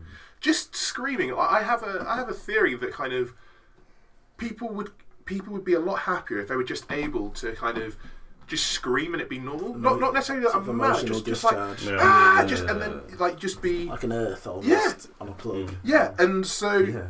like if you think about I think about and I've spoken about this so much the the messages that the guys particularly get it's grow up grow a pair stop crying what you crying for and uh and then and it will also uh-huh. then be like you know and I, I'm not but I've said it stop being a little bitch and, and the, the the message in that is that that crying is somehow feminine Expressing emotion is feminine. Yeah. and and I think that the the second thing is that the other the other thing to do with mental health and the struggles that men have with it is this fear of weakness. That if I kind of if I cry, if I say, guys, I've been feeling really shit, there's this sense of like, oh, he's weak. He's you know we can punk him. He's you not know, a man. yeah, and and- sense? and so I think that because I like full disclosure, I've massively struggled with my mental health for about three years. You know, but I went from a place where I was able to play two sports to I can't play any sports. Um, I've changed my I've changed so much in my life um, in the last few years, um, but it's. I think that guys struggle with also converting it because that's one of the things that we also do is like so a lot of guys will convert sadness to anger, and I've seen like flipping heck. I was out I was out having a um, herbal tea because I'm gangster um, at a pub because I break all the rules. Um, and this guy wanted to come in, and he was clearly drunk. And he was like, no, no, no. They were like, no, you've had too much. We're not going to serve you. He just punched the glass and broke it. So I was like, oh, it's my local. I don't want to like. So I went to kind of talk to him and try and diffuse the situation, and he was getting like super emotional. He was like, I was like, because I was like, why did you punch the glass? He was like, because they pissed me off. And I was like, but they, they- you weren't, you- you're not in no condition to drink. Yeah, but and then so and I asked him again, why'd you punch glass? He's like, because they pissed me off. I was like, do you think that's an appropriate reaction to being angry to to break something? And and he was obvi- he was way too drunk to deal with it. But then I think about myself, like. I look at some of the stuff that I've done when I'm kind of what I would, you know, back in the day, I I would call it, "Oh, I'm tired," or "I'm hungry." You know, you, you know, all these things that we kind of say instead of sadness. And it's like you look back at it, and again, like I'm quite open. To, I've written about it, so it's like I'm not. yeah, Like I remember, I, would, I was so sad in my last job that at lunchtime I'd go and hide. I'd literally go and hide to just not be around people because the energy. I knew that if I hung around people, they were going to see that I felt some kind of way. Then I was going to have to talk about it, and then I was going to have to lie about it. I was going to have to say, oh, you know, I've not been sleeping, and you know, I hadn't been sleeping, but I had been sleeping because, and and I think that The lack of sleep's a symptom, right? Not the cause. yeah, and, and it's this thing of like, I think there is. We're in a moment where it's changing. When I started writing about mental health last year, it wasn't as talked about as it is now. Uh, and I think that kind of when you've got, you know, Prince William, David Harewood, what happened with Mac Miller, and, and how, how public that was, uh, even someone like Pete Davidson kind of opening up about his, um, you know, and he does it in, in comedy, but he still kind of says, you know, I have mental health problems.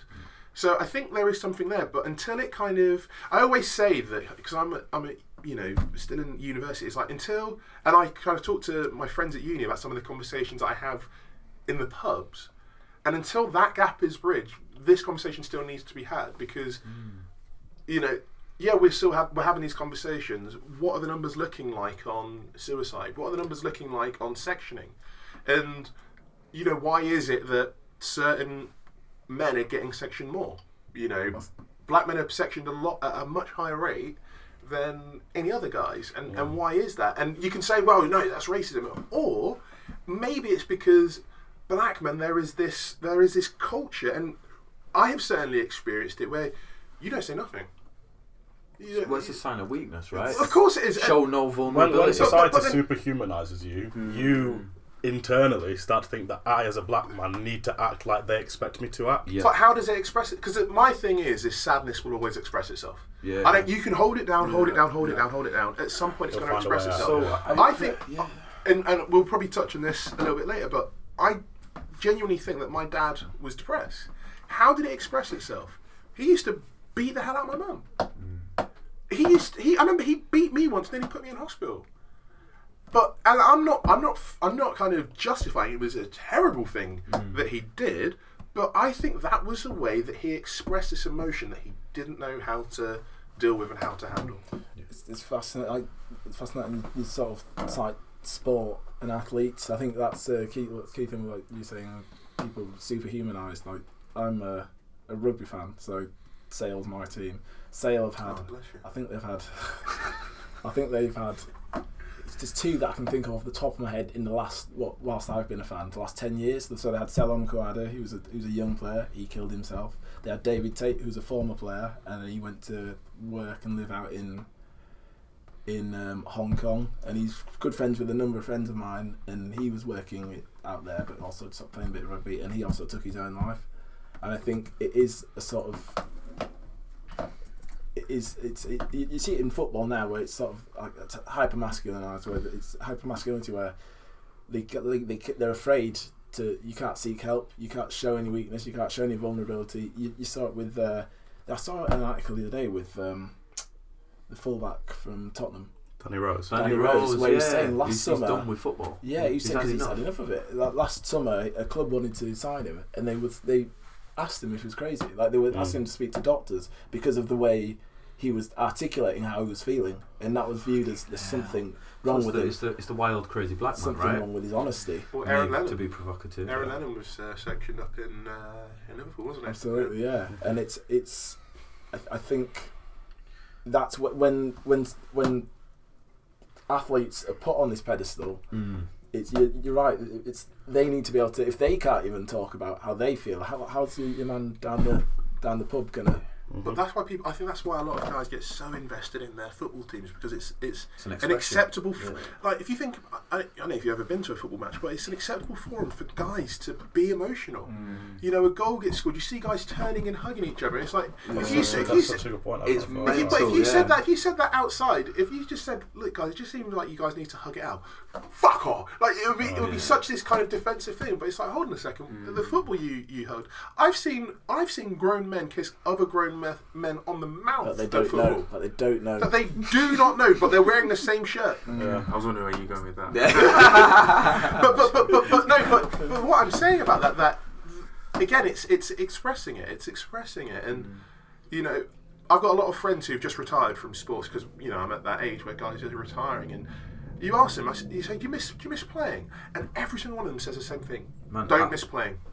Uh, I miss training, and I mi- Yeah. but then they always say I miss being around the lads. Yeah. That's, The I'm, community. I'm, I'm exactly at that Yeah. point where I, I never like training. I, I just like match days, and I like, like you like bus trips. I was like, yeah, because that's that's what you get. trips You are get awesome. you, Yeah, you these are- get you miss the camaraderie. You miss that forum. I you mean- use, it's people that it's a very forgiving atmosphere, and you don't get that anywhere else. You're not going to get it at work. You not you won't necessarily want it at work. Yeah, but yeah, it- it's it is a place where you can 100% be yourself and be sort of and it's it's embraced. Not even I was going to say forgiven, but not even forgiven. It's it's embraced. The, all your sort of wrinkles, mm. all your foibles. That's it's I it's think accepted. with sport as well, you can you can't really you can express yourself in a way you want, but you can't you can't really lie or fake a certain expression. Mm. You know, when you're playing a game. For example, we were talking about basketball earlier. Mm. I could All only. I could only play in a certain way. All don't lie. That way was me, you know. Yeah. It was I couldn't really shoot. Cool. I, everyone knew I was going to go left. Cool. I was going to burn you with my speed. Cool. That was an expression of my identity or who I was. And I think one thing I really struggle with, especially in Newcastle, because I've been there for like eight years in September. Newcastle isn't the same Newcastle for me, and I was just expecting it to be forever. Mm-hmm. You know, from the days of Yeah, partying yeah. every week and playing all over the country and winning and being successful, and then to like, oh, where is everyone? And I think last summer was a real tough one because one of my best friends, we, we went from about to move in to live together and, and whatever, and then he was like, right, I've got. He made decisions for himself. I want to go traveling and do it, whatever, full support. Mm. But I wasn't really ready for that. That for was like a watershed moment of me going. My whole life experience is different. I've not really Yeah. taken time to think, and I think that's when I did Yeah. the same thing that you, you know, this audit, you know, held myself accountable as to okay, it's okay to miss my friends. It's okay to mm. you know harp to yesteryear and celebrate whatever. But actually, let's figure out today and let's move forward. Yeah. And I think, like I say, a lot of my my problem with a lot of discourse is about diagnosis and solution, where it should be around just you know moving yourself forward, the conversation with yourself forward, bit by bit, day by day, month by month. You know, I think there's the graph that shows if you improve one percent every day and you Mm. decrease one percent every day, the the difference. Mm. And for me, I've, every time I'm struggling, I kind of keep that in my mind. Just today, I'm going to do something that actually I'm going to improve my mental health. However, we can value it, articulate it. I'm just going to improve by one percent, which to me is reading a Japanese manga Mm. and, and or listening to a new album Mm. or actually giving Dan, Dom, Kofi, and Angelo some corn in the group chat. You know, it's an expression. Um, Trying. Yeah, Try it. try- All right, all I've, King never, Kong. I've never received any corn. Yeah. Uh, listen, you have received plenty. Mister, what Rita Ora's album is? Meh, meh, meh. Look, bro, come, stop now. We know you. Obs- I know you're obsessed with all of these pop musicians, Kofi, you were going to say know, something. but Just cut all that. but yeah, for me, it's just about yeah, small steps, being humble, and just yeah, f- don't be afraid to be selfish. I was just going to ask about like managing and going back to the using sports as an example. So you get these players that obviously retire, and I remember Andy Cole was on Dev's podcast. Andrew Cole. Andrew Cole, sorry, Andrew Cole. Um, is he, did he prefer Andrew Cole? Yeah. Oh, I'm sorry. He, he came out. This is the thing. So he came out after he retired, and he, he, he wasn't when he first retired. He just went, went, he's gone. Yeah. He never Yeah. came on TV or anything. He was just that. He's just started to come back into the sort of public life. And he Cole. said, "Yeah, I was hated being called Andy." Yeah. But never said anything I whilst loved you played. Yeah. because he was talking about obviously he's talking about you and fucking Scholesy and the um, the big thing that the conversation spoke about was like his relationship with his teammates, what Roy Keane was like, what Nicky Butt was like, what Gary Neville was like, Scholesy Beck, all these lads, and he's just talking about how much fun he had. He's like, now I don't know what to do. Do you know what I mean? He said he felt lost, but then he sort of elaborated a bit more about he's removed himself from the from the pitch to like the gym and other places where he can get that sort of physical exertion, Mm. but also get this verbally, Mm. get his feelings out verbally with someone he's training with. He said you find your training partner, a group of lads, you'd be mm. pushing things like, oh yeah, I was with the wife last night, she's thinking about this, and you know, I wanted to say so, but I couldn't because he had to make a conscious decision to do that because even though he felt fit, he didn't think he had to go to the gym. He needed that sort of mirroring experience of physical exertion and other people to talk Yeah. to. So- So he said, "These are." This is another big thing for me. Is obviously I went hiking the other weekend with one of my friends, Yeah, yeah, and, I, and now yeah. I'm a I went cycling. The, I go yeah. cycling regularly. For me, it's that physical exertion to a point where you're. Not, I'm not exerting myself where I'm like fully focused on making sure I don't fall off my bike at 45 mile an hour, Mm. or I'm climbing up, scaling up a rock face. But being outside, being active, and being able to have a conversation about nothing. Mm. I don't purposefully go for a, like last week. I wasn't right. Right, go for a hike, and these are the conversations. Mm. Let's go for a hike. Let's get outside. Let's just walk and talk. And I think not enough people do the, Yeah. the simple things. I I think, think- a lot of people will do the walking but not the talking. Yeah. Yeah. So I think there's a lot of people, you know, some of the things that men do rather than talk about sadness, cheat on their partners, abuse substances, especially alcohol, form close attachments to their pets, take up a hobby that is time consuming, long distance mm. running, gaming, gardening, and being home ones, gain or lose lots of weight, lose your ability to sleep. It's like, so one of those is taking up the hobby. Why are you if you reading about me, bro? What's that? Mm. No. I, I, wrote, I, wrote, I wrote this. I think I wrote this before I knew you. Yeah. Um, but I think that the, the taking up the hobby is great as long as you kind of feel that you can have that chat. Because if you're just Mm. going there and putting all your time in but not talking about stuff, then it's like Mm. you're not. It's not as good a conversion. It, well, it, and it, again, it's just more kind of self medication. Mm. Just in a different kind, not with Mm. substance, but with attention. You're not Yeah. paying attention to yourself, isn't it? Fundamentally. Yeah. Mm. I think it's it's a case by case situation, though, isn't it? Like, and then there's a lot of solutions coming out now, and a lot of people, a lot, of, a lot of people are talking about a lot, talk, a lot of people are talking about mental health. People are saying, "Oh, the conversation about mental health is getting bigger, it's getting better." But I think where we sort of shoot ourselves in the foot in this country, especially, is that we'll identify that there is a wider mental health issue. But the fact that all this funding and everything, all these ways to deal with it is being cut, Mm. I think that's even worse. It's like, Mm. okay, we we know you guys are in trouble, but we can't actually help you. Yeah, fix we want it. you to Oh no, we we can want you help to- you fix it, but we choose No, we, not we, we to. can, yeah, yeah, we, we want you to recognise that you have a problem. Great, I've got a problem. Great, we can't yeah, help but you. We can't help you, and I think that this is the problem where it's at now. I should have just stuck with what I was doing because at least yeah. And yeah, I think it's, it's, it's terrible. I was talking, I was having a conversation with a friend on the phone a couple of nights ago, and you know, you might be having a laugh and joking about stuff, but then obviously you can take that, you can take that sharp turn, and then you you're talking about real stuff. Mm. And I was telling because I recently went, I went, well, I say recently, a couple of months ago, I went to the doctors because I was speaking to my sister, and I was like, right, okay, I really feel like stuff that uh, I don't like the way that I'm, I'm, my brain is processing stuff, and I haven't been able to sleep properly for years. And I was, I was telling the director, I said, I think it's a direct consequence of me smoking way too much weed for such a long time when I was younger. It's really given me a really weird issue of, you know, it's really messed up with my psychosis, paranoia, overthinking, and you know, second guessing, triple guessing everything. So I was like, I really want to try and get to the bottom of this because I was, I tried to visualize, give visualize, uh, give an example of how if I get stuck on an issue or there's a problem, I'll dwell on it too much and it'll ruin my whole day. So the, the best way, I don't know, you might you might be able to see what I mean. So imagine like, imagine your mood is like a, a never-ending spiral staircase, and like your brain and the brain is like a beehive in this analogy. So imagine this beehive is being kicked down the stairs, and every stairs is like every, every step is a thought. Each time it bounces on a thought or on a stair, bees come out, and bees and these bees are sort of representing other thoughts that come out from this one bounce of each step as he goes on. Are you following? Is that making Yeah, sense? yeah, yeah. It's wild. Yeah, this is I try and visualize everything. Mm. So if there's something that's bugging me, that is the way I can sort of describe how I feel, and it's just never ending, one thing to another, thoughts coming out of thoughts, and it's like So that's one of the biggest things Yeah. with CBT is around establishing your own kind of metaphor. so I have, it. I have, a, but the first, the most useful thing I think over the seven weeks was um, you are not your thoughts. Mm. Your brain is not your mind, and I think you know, it's like, oh yeah, whatever. Very, very, you know, I was, I was skeptical, like always at first. Plus, I didn't want to admit that, that I did have a problem. I didn't want to admit that it could be solved with. I could own it and solve it myself. I was Yeah. almost looking for someone to say, "No, here, here you go.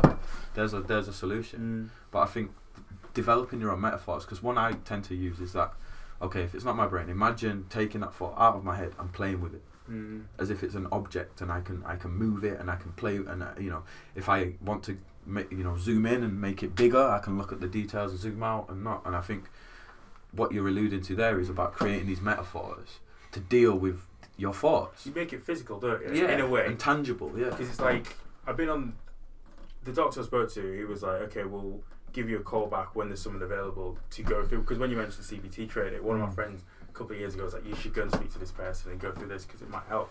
And I was like, "All right, okay." Because I saw, I think I've sort of been brought up in the way of you just. And this is no sort of detriment to my mum. My mum's probably one of the strongest persons, uh, people I know, and she's just like, you just you just make things work. You manage it, like you said, you manage it. You just you plow on, you go on.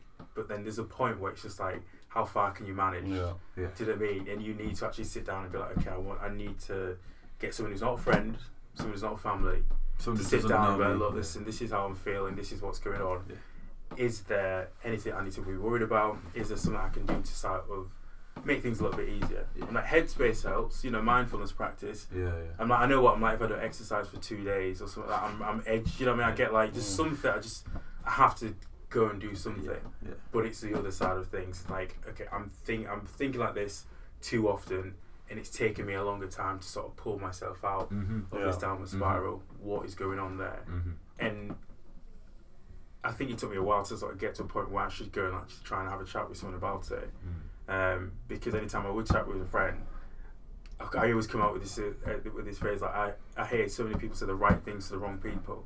'Cause I just get such a torrent of stuff from mates about what's going on in their lives. That's like, well, I wouldn't want to burden them with Mm. what's happening internally with me Yeah. Mm. because if I don't want to add to their stress, I don't want to add to their concern, and then on top of everyone, sort of there's this expectation that, like you said, we're superhuman.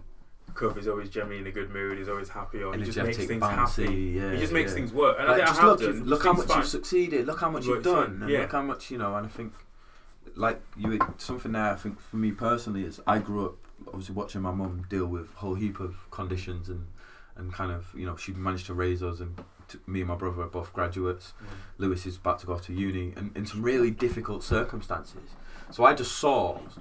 You know, my mum is this super strong person who just Mm. got on with it. And obviously now I have conversations and we unpick, and I understand that actually it wasn't as simple as I saw it at yeah. the time. That that's really really interesting because I think that works the other way as well. Because I look at my own situation and I think, and there'll be lots of men very similar to this, where you are for some reason or other seen as a kind of figurehead in the family, and if Mhm. there's got a conflict, I feel like you might be similar to this as well. If there's a conflict, there's certain happen, certain things happening, a lot of people will come and talk to you.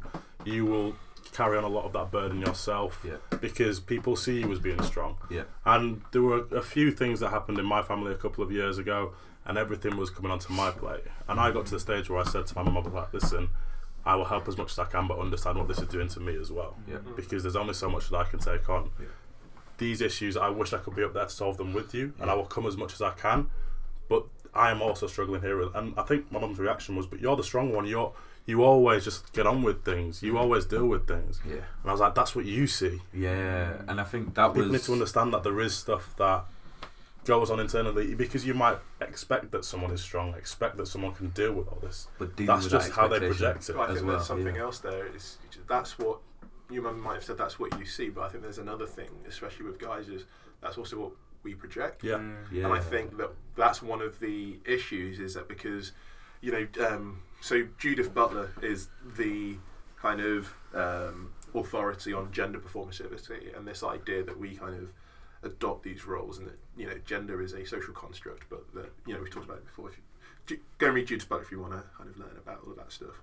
Um, but there is one of the things is, you know, and you've said it, is that we project strength. So I think and it's one of the things I've really had to learn. It's like if I'm only projecting strength, I can't then really expect other people to know Yeah. what I'm going through because I'm Mm. going, I'm hiding Mhm. consciously what I'm going through. And I think that that you know, writing for me is been a catharsis with that. But I also know that one of the things that I will do as well is that if I'm feeling bad, I'll ask other people about their stuff, Mm. uh, and I'll I'll kind of talk about their stuff, not my stuff. To try and like compensate to figure out like you've Yeah, you ever do it but- so but that yeah, if I can help them with a solution, then Maybe maybe, that'll help make me feel right? better. Or I'll find something that out in their a, issue too. and also if I'm talking to them about their stuff, they can't then That's inquire about my yeah. stuff. Yeah, yeah. So I'm. I think you're entirely right, but I think we're all saying that, you know, in our younger years, or maybe even our current moments, because uh, there's also this thing of like, I know there's a load of stuff I could say now that I'm not going to because I know it'd be shocking mm. about kind of how my mental health is, not how it has been, not how it mm. was, but how it is right now. But it's about kind of going, well, I think I can handle that, Yeah. um, but I can share this other stuff. Maybe I can share that other stuff at another point. Do you not think? And I don't understand. Like, I, I don't know if you guys have ever been in that situation where I know that with my mum and with one of my sisters for a long time, the door has been open. If there's anything going on, have a chat. All the time. And I think like even now, there's like you said, you- there's so, the, you can share a lot with a parent. There's a lot you can share with a sibling. But you, you, you don't want to unload everything on onto them. Do you know what I mean? Respectfully. But then knowing that coming from that sort of attitude, I remember there was times at school, maybe at college, where trying to talk to teachers or respected members of an institution of a school to that would deal with this sort of stuff and not being taken seriously about it Mm. which always sort of knocked me back. So if the people that are around in my educational system are those that are meant to help me with this sort of stuff, are thinking I'm fussing or I shouldn't worry about it or I listen to what I've got to say. I, th- I think I, for a degree that I carried a lot of that with us where like well nobody wants to hear what's what I've got to do I'm just here to sort of play rugby and just sort of try and keep up in school do you know what I mean I'm the And it's like, basketball player. you know, I'm the yeah, promoter. it. I'm the bartender. I'm not the vulnerable Mm. kid. At I'm not allowed to be. I'm, yeah, that's know? the thing. I, I I didn't see it on TV. Hmm. Sometimes in the books, books that I read in the comics and stuff. But like generally, our genetic makeup isn't allowed to worry.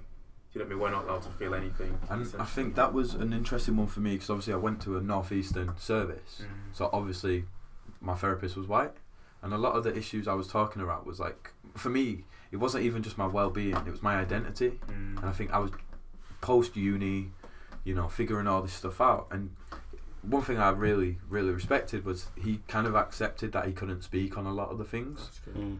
He was happy for me to express them, Yeah. but he wasn't able to understand because I think you know everyone talks about empathy these days, whether it's you know in a in a in a broad sense or in, particularly in my industry, and it, I just feel like it's a farce because there's such a richness that has brought me to my life experience, which has meant I'm this way. I can probably think I can relate to someone, but we can't, and I don't think we have to. I think you know it's okay to just say, talk about it, Mm. I can't help you with that. Or I, I don't know what to say is a valid answer because as we've kind of figured out, Mm. just the expression of realizing some of Getting these things, out. Getting, get it out. you trying know, to help you. It's it's almost enough to help you find find way. the answers yourself, right? Yeah. So Wait, do you do you guys ever feel like I don't want to say guilty, but in a way like you might be like taking up someone's time I mean, by mean, talking I- through stuff. I- or does I- on the I used to, I used to, and now, like I say, I'm much more selfish. I know why I'm taking up their time, and I'm okay with that reason. Mm. Was that As you- I was gonna say I, I came around to the, the the f- sort of feeling that I can I can only be like a better me. I can only be a better employee. I can only be a better son and a better friend if I'm at hundred percent. Mm. So that's I like I, I at first I did feel a bit like oh well I don't want to bother like bother anyone, but Mm. I just like you know it doesn't it's it, I'm sort of cheating anyone that I care about and I'm cheating my employer who are you know the, the, the people I work for and people I work with and my friends if I don't having identified that you know this thing's going to help me Mm. uh, be a better person if I don't then try and sort of act on that and, if, and take a bit of their time and talk to them and and, and do that so I don't I don't really I feel think- that way anymore I think to add to that, so you and I, we caught a drink to watch the football a few weeks ago, and we weren't Mm. talking about mental health, but one thing that we said was we've got to a stage now in life where we- we're able to kind of shape our networks in a very specific way. So you're surrounded by the right people, and if you haven't done that, you should do that Yeah. because when you ask the question, exactly when you ask the question, do I ever feel like I'm taking up people's time if I talk on those kind of things? No, because I know that my circle, my network right now looks the way it does because I wanted it to look like that. So that I know that if I've got something I want to speak to, mm. I know which people I can go to and they won't find that to be a burden. And mm. I hope that my friends and everybody that I'm hanging out with, everyone that I mm. socialise with, mm-hmm. everyone that I care about, feels the same way about me and their circles as well. That I have people around me that I can go to and they won't care that I'm coming to them. They are happy that I'm coming to them. And I think that's essential. And I think most of the time, if you are, I used to think that nobody cares, and but as soon as you actually say anything to anyone, you're like, oh shit, they actually really care. And they usually say, why don't you say something And, sooner? and usually that is the first response, Yeah. right? And I think I have a super close relationship with my mum. I was on the phone for you know 90 minutes earlier when I was walking from the coach station over here. I was just on the phone to my mum. And mm. I very much have a therapist in my pocket as I, you know, I wind up and say I've got a therapist in my Yeah. pocket. But, you know, I think I definitely take for granted, once again, not just with my family, but with my friends, with my peers, with the networks I have. You know, my old boss at the university, when I kind of was going through all this stuff, I, I said to him, I came out, I said, oh, here's my, di- I've been, di- this is my diagnosis. And for his first thing was shock. Because usually for outspoken, energetic, mm. enthusiastic, successful people, you know, you don't you don't you don't expect it. But what was amazing was the whole discourse and the whole conversation from that point on was just around how I was feeling, not his expectation of what I was feeling, which I think sometimes the conversation if you go to someone, oh, I feel shit because of reason X, mm. if that person doesn't think reason X is a good enough reason to be upset, it it makes a for a real difficult conversation, and that's when I think sometimes you feel like you're wasting someone's time. Yeah. So it's I think Dom, you've nailed it. It's about Yeah. building that network of people that you know you can go and speak And with. I think an element, an element of it comes into sort of um, how you express gratitude as well. Because Yeah. based on what you're saying, when we sort of touched upon it upstairs, it's Yeah. like, right, I know I feel X about this, that, and the other, but I'm worried about saying it. Be- say I'm worried about expressing this because I don't want to seem ungrateful. But I know it's all relative to the actual individual. You can be doing a certain thing or be in a certain situation, have X amount of money in your bank, but the stuff that the stuff that niggles at your brain when you're on your own or when you qu- when, when things are silent that keep coming back. You know, you can't shake off. A bit like a pebble in your shoe. Mm. Trying to talk about that sort of stuff, it can be quite hard to sort of find the right situation and on person to be able to discuss it. I think now everybody, you know, gratitude is such a huge thing amongst Yeah. Yeah. the lexicon these days. Yeah. Even though we're talking about mental health, talk about things. You know, let me know. It's hard. It's getting harder and harder sometimes to figure out when's the right opportunity to do so. One thing, once again, with the, the conversation, and the one thing I, I, I will never really do is speak about this online in on like social media and Yeah. stuff. Because one problem I have with this, look at how complex this conversation has been in just the last 15, 20 minutes. Mm. This is really hard. I'm really comfortable around you lot. I'm cool, you know, Mm. to do this. I just find it wild that we engage in a public, you know, very short form conversations publicly Mm. about something that is so context specific and so personal. And I think, you know, for me, it comes back to it's easy to be vulnerable online because it's a Mm. persona most Yeah. of the time. Yeah. Whereas I think what I've learned, f- both through once again my work and, and you know, I do a lot of, I study a lot around leadership. Yeah. And leadership isn't bravado. It's showing vulnerability. Mm. It's showing who you are. And I think leadership isn't also, you know, elevating yourself above others, but it's allowing others around you to elevate themselves, right? Yeah. So for me, it's just when we talk about leadership and, and, and change in mental health, I think first of all it has to start intrinsically with most of us, Mm. you know, having doing that audit. Mm. I've, how many people? I'd love to know when you know if people listening commented on it, saying you know when was the last time you did an audit? Mm. Because if you're not doing it regularly, you're doing yourself a disservice, and then you, you like you know, to reiterate your point, you're then doing everyone else a disservice. I felt the benefits, you know, personally Mm. of, of doing this, and I said, what I tend to do is what I thought I was trying to do was change who I am. No, I'm acknowledging it. That's all. That's all. Yeah, I'm trying to make ch- little changes to my lifestyle to better it, but I'm fundamentally I'm not changing who I am. I'm just acknowledging it. Mhm. And if I want to make change, well, I, I was born, you know, in Bradford, little scumbag. I've changed, but you know, he- I'm here. We are, still and as we said still- earlier, still still, still a scumbag. Still, but you know, but I've uh, my life has changed so much to this point already. I shouldn't be as scared of it changing either by my own Mm. control or outside of because I have influence I, and I can do stuff. It's exciting. Look how much your life has changed in the last two years, Mm. three years, ten years. You know, I keep It's saying scary, this last twelve It's- months it's has scary, been insane, like Yeah. petrifying, t- like terrifying, but the right kind of terrifying. And it's, I think on the flip side of that, it's exciting to know how positive things can get. Mm-hmm. Because I know what, like, Yeah. what, it's t- t- 2019 now, 2015 I left Newcastle, Some job seekers, didn't know what was going on, and then I just decided to just make a jump and go to London and didn't think that was going to lead anywhere. It didn't really lead anywhere, but I managed to figure But out led what you if I here, do this innit? It it led for me, you led here. It's I just think, amazing. Look, it's, One- it's, one of- it's fascinating. One one of the lowest moments that I had when so I, I like retrospectively I look back and I'm pretty much certain that there was a period in Newcastle after I graduated but I was still living up there that I was pretty severely depressed.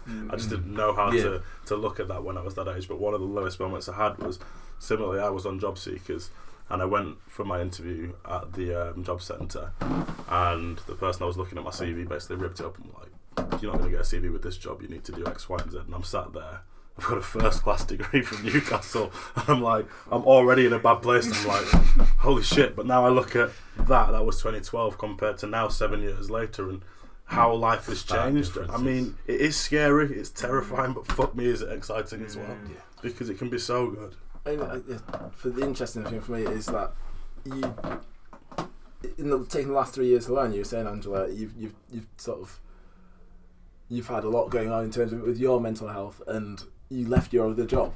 You just took a leap into the into the unknown. You've, I mean, how many articles have you written in that time? How like, how much writing have you done? 112, 113. And you've done all that, well, I say, whilst you've been sort of Figuring out your future. yeah, figuring all that out. So it's it's you had this time when you weren't sure what, what was going on with you, and you- you're exactly the same. So it's it's yeah. I think you can, you only have to look at it. You, you've got to look at it as, as a as a positive once you've identified that okay, this is how I feel, and this is what it's going to take for me to maintain, you know, the sort of the the level of mental health that I want. Yeah. Mm. But if you if you can, the fact that you've all been able to sort of perform and, and get to that point in life, um, get to this point of, of, of success is you know it's only a good thing. It's it's always it's always positive. I think that was an interesting way to, Wrap best way to up. close. Yeah.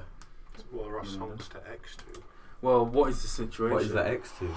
Because I think everything we touched upon this week has been very like I was like I was I was sat there thinking today, how can we sort of turn that into something quite fun? But then it's Well, been just very what's serious. one feel good song that you put on? So the first uh, one song, and it's I'll always listen to because it just puts me in a good mood.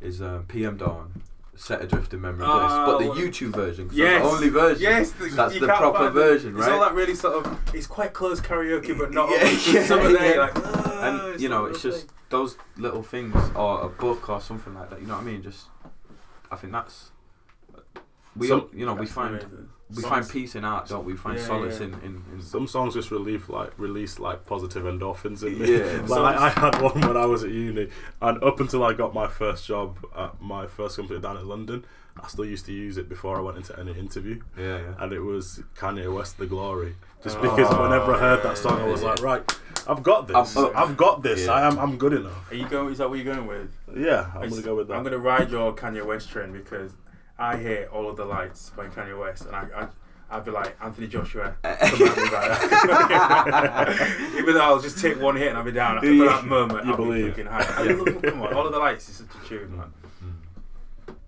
Um, Maribou State Steel. It it just I it just like makes me just like I just feel so mellow, and I'm just Yeah. like nothing else is like matters, and nothing else is going on. Yeah. Good State. Brilliant. So sick. Um, Spot Jotty Delicious. Oh, yeah. The- Such a- it, whatever, when I'm feeling bad, I listen to that and go, there is something really beautiful in the world. It's one of the best bass lines I've ever heard. And the drumming and just, Yeah. it's every part of it. It, it, it, it can feel like just this, it feel, it's a song that feels like an experience. Mm. Yeah. Mm. Um, and like the fact that, you, you know, it just, the first like, is it a minute and a half? It's just, it's just the music. Yeah. Um, so yeah, that for me is just such a, a powerful, powerful, powerful song. Yeah. Cool. Now, did you Um, give yourself? Yeah. Oh yeah, you did. Set PM Dawn. Dawn, PM PM Dawn. Dawn. Brilliant. Okay, so uh, don't forget to check us out on. Well, you probably listen to it on. BBC, SoundCloud. BBC Sounds. BBC Probably.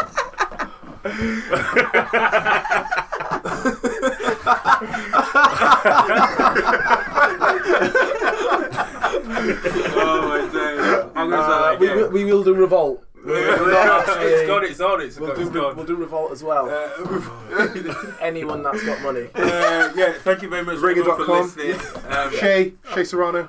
we want to hear from you. Um, yeah, we want to hear what, if if you've got any stories to share. If you'd like to share anything, any techniques for dealing with mental health, or if you've gone through anything, you know, let us know if you want. And if not, you know, don't worry about it. But like, share, subscribe, get people to listen, all that jazz.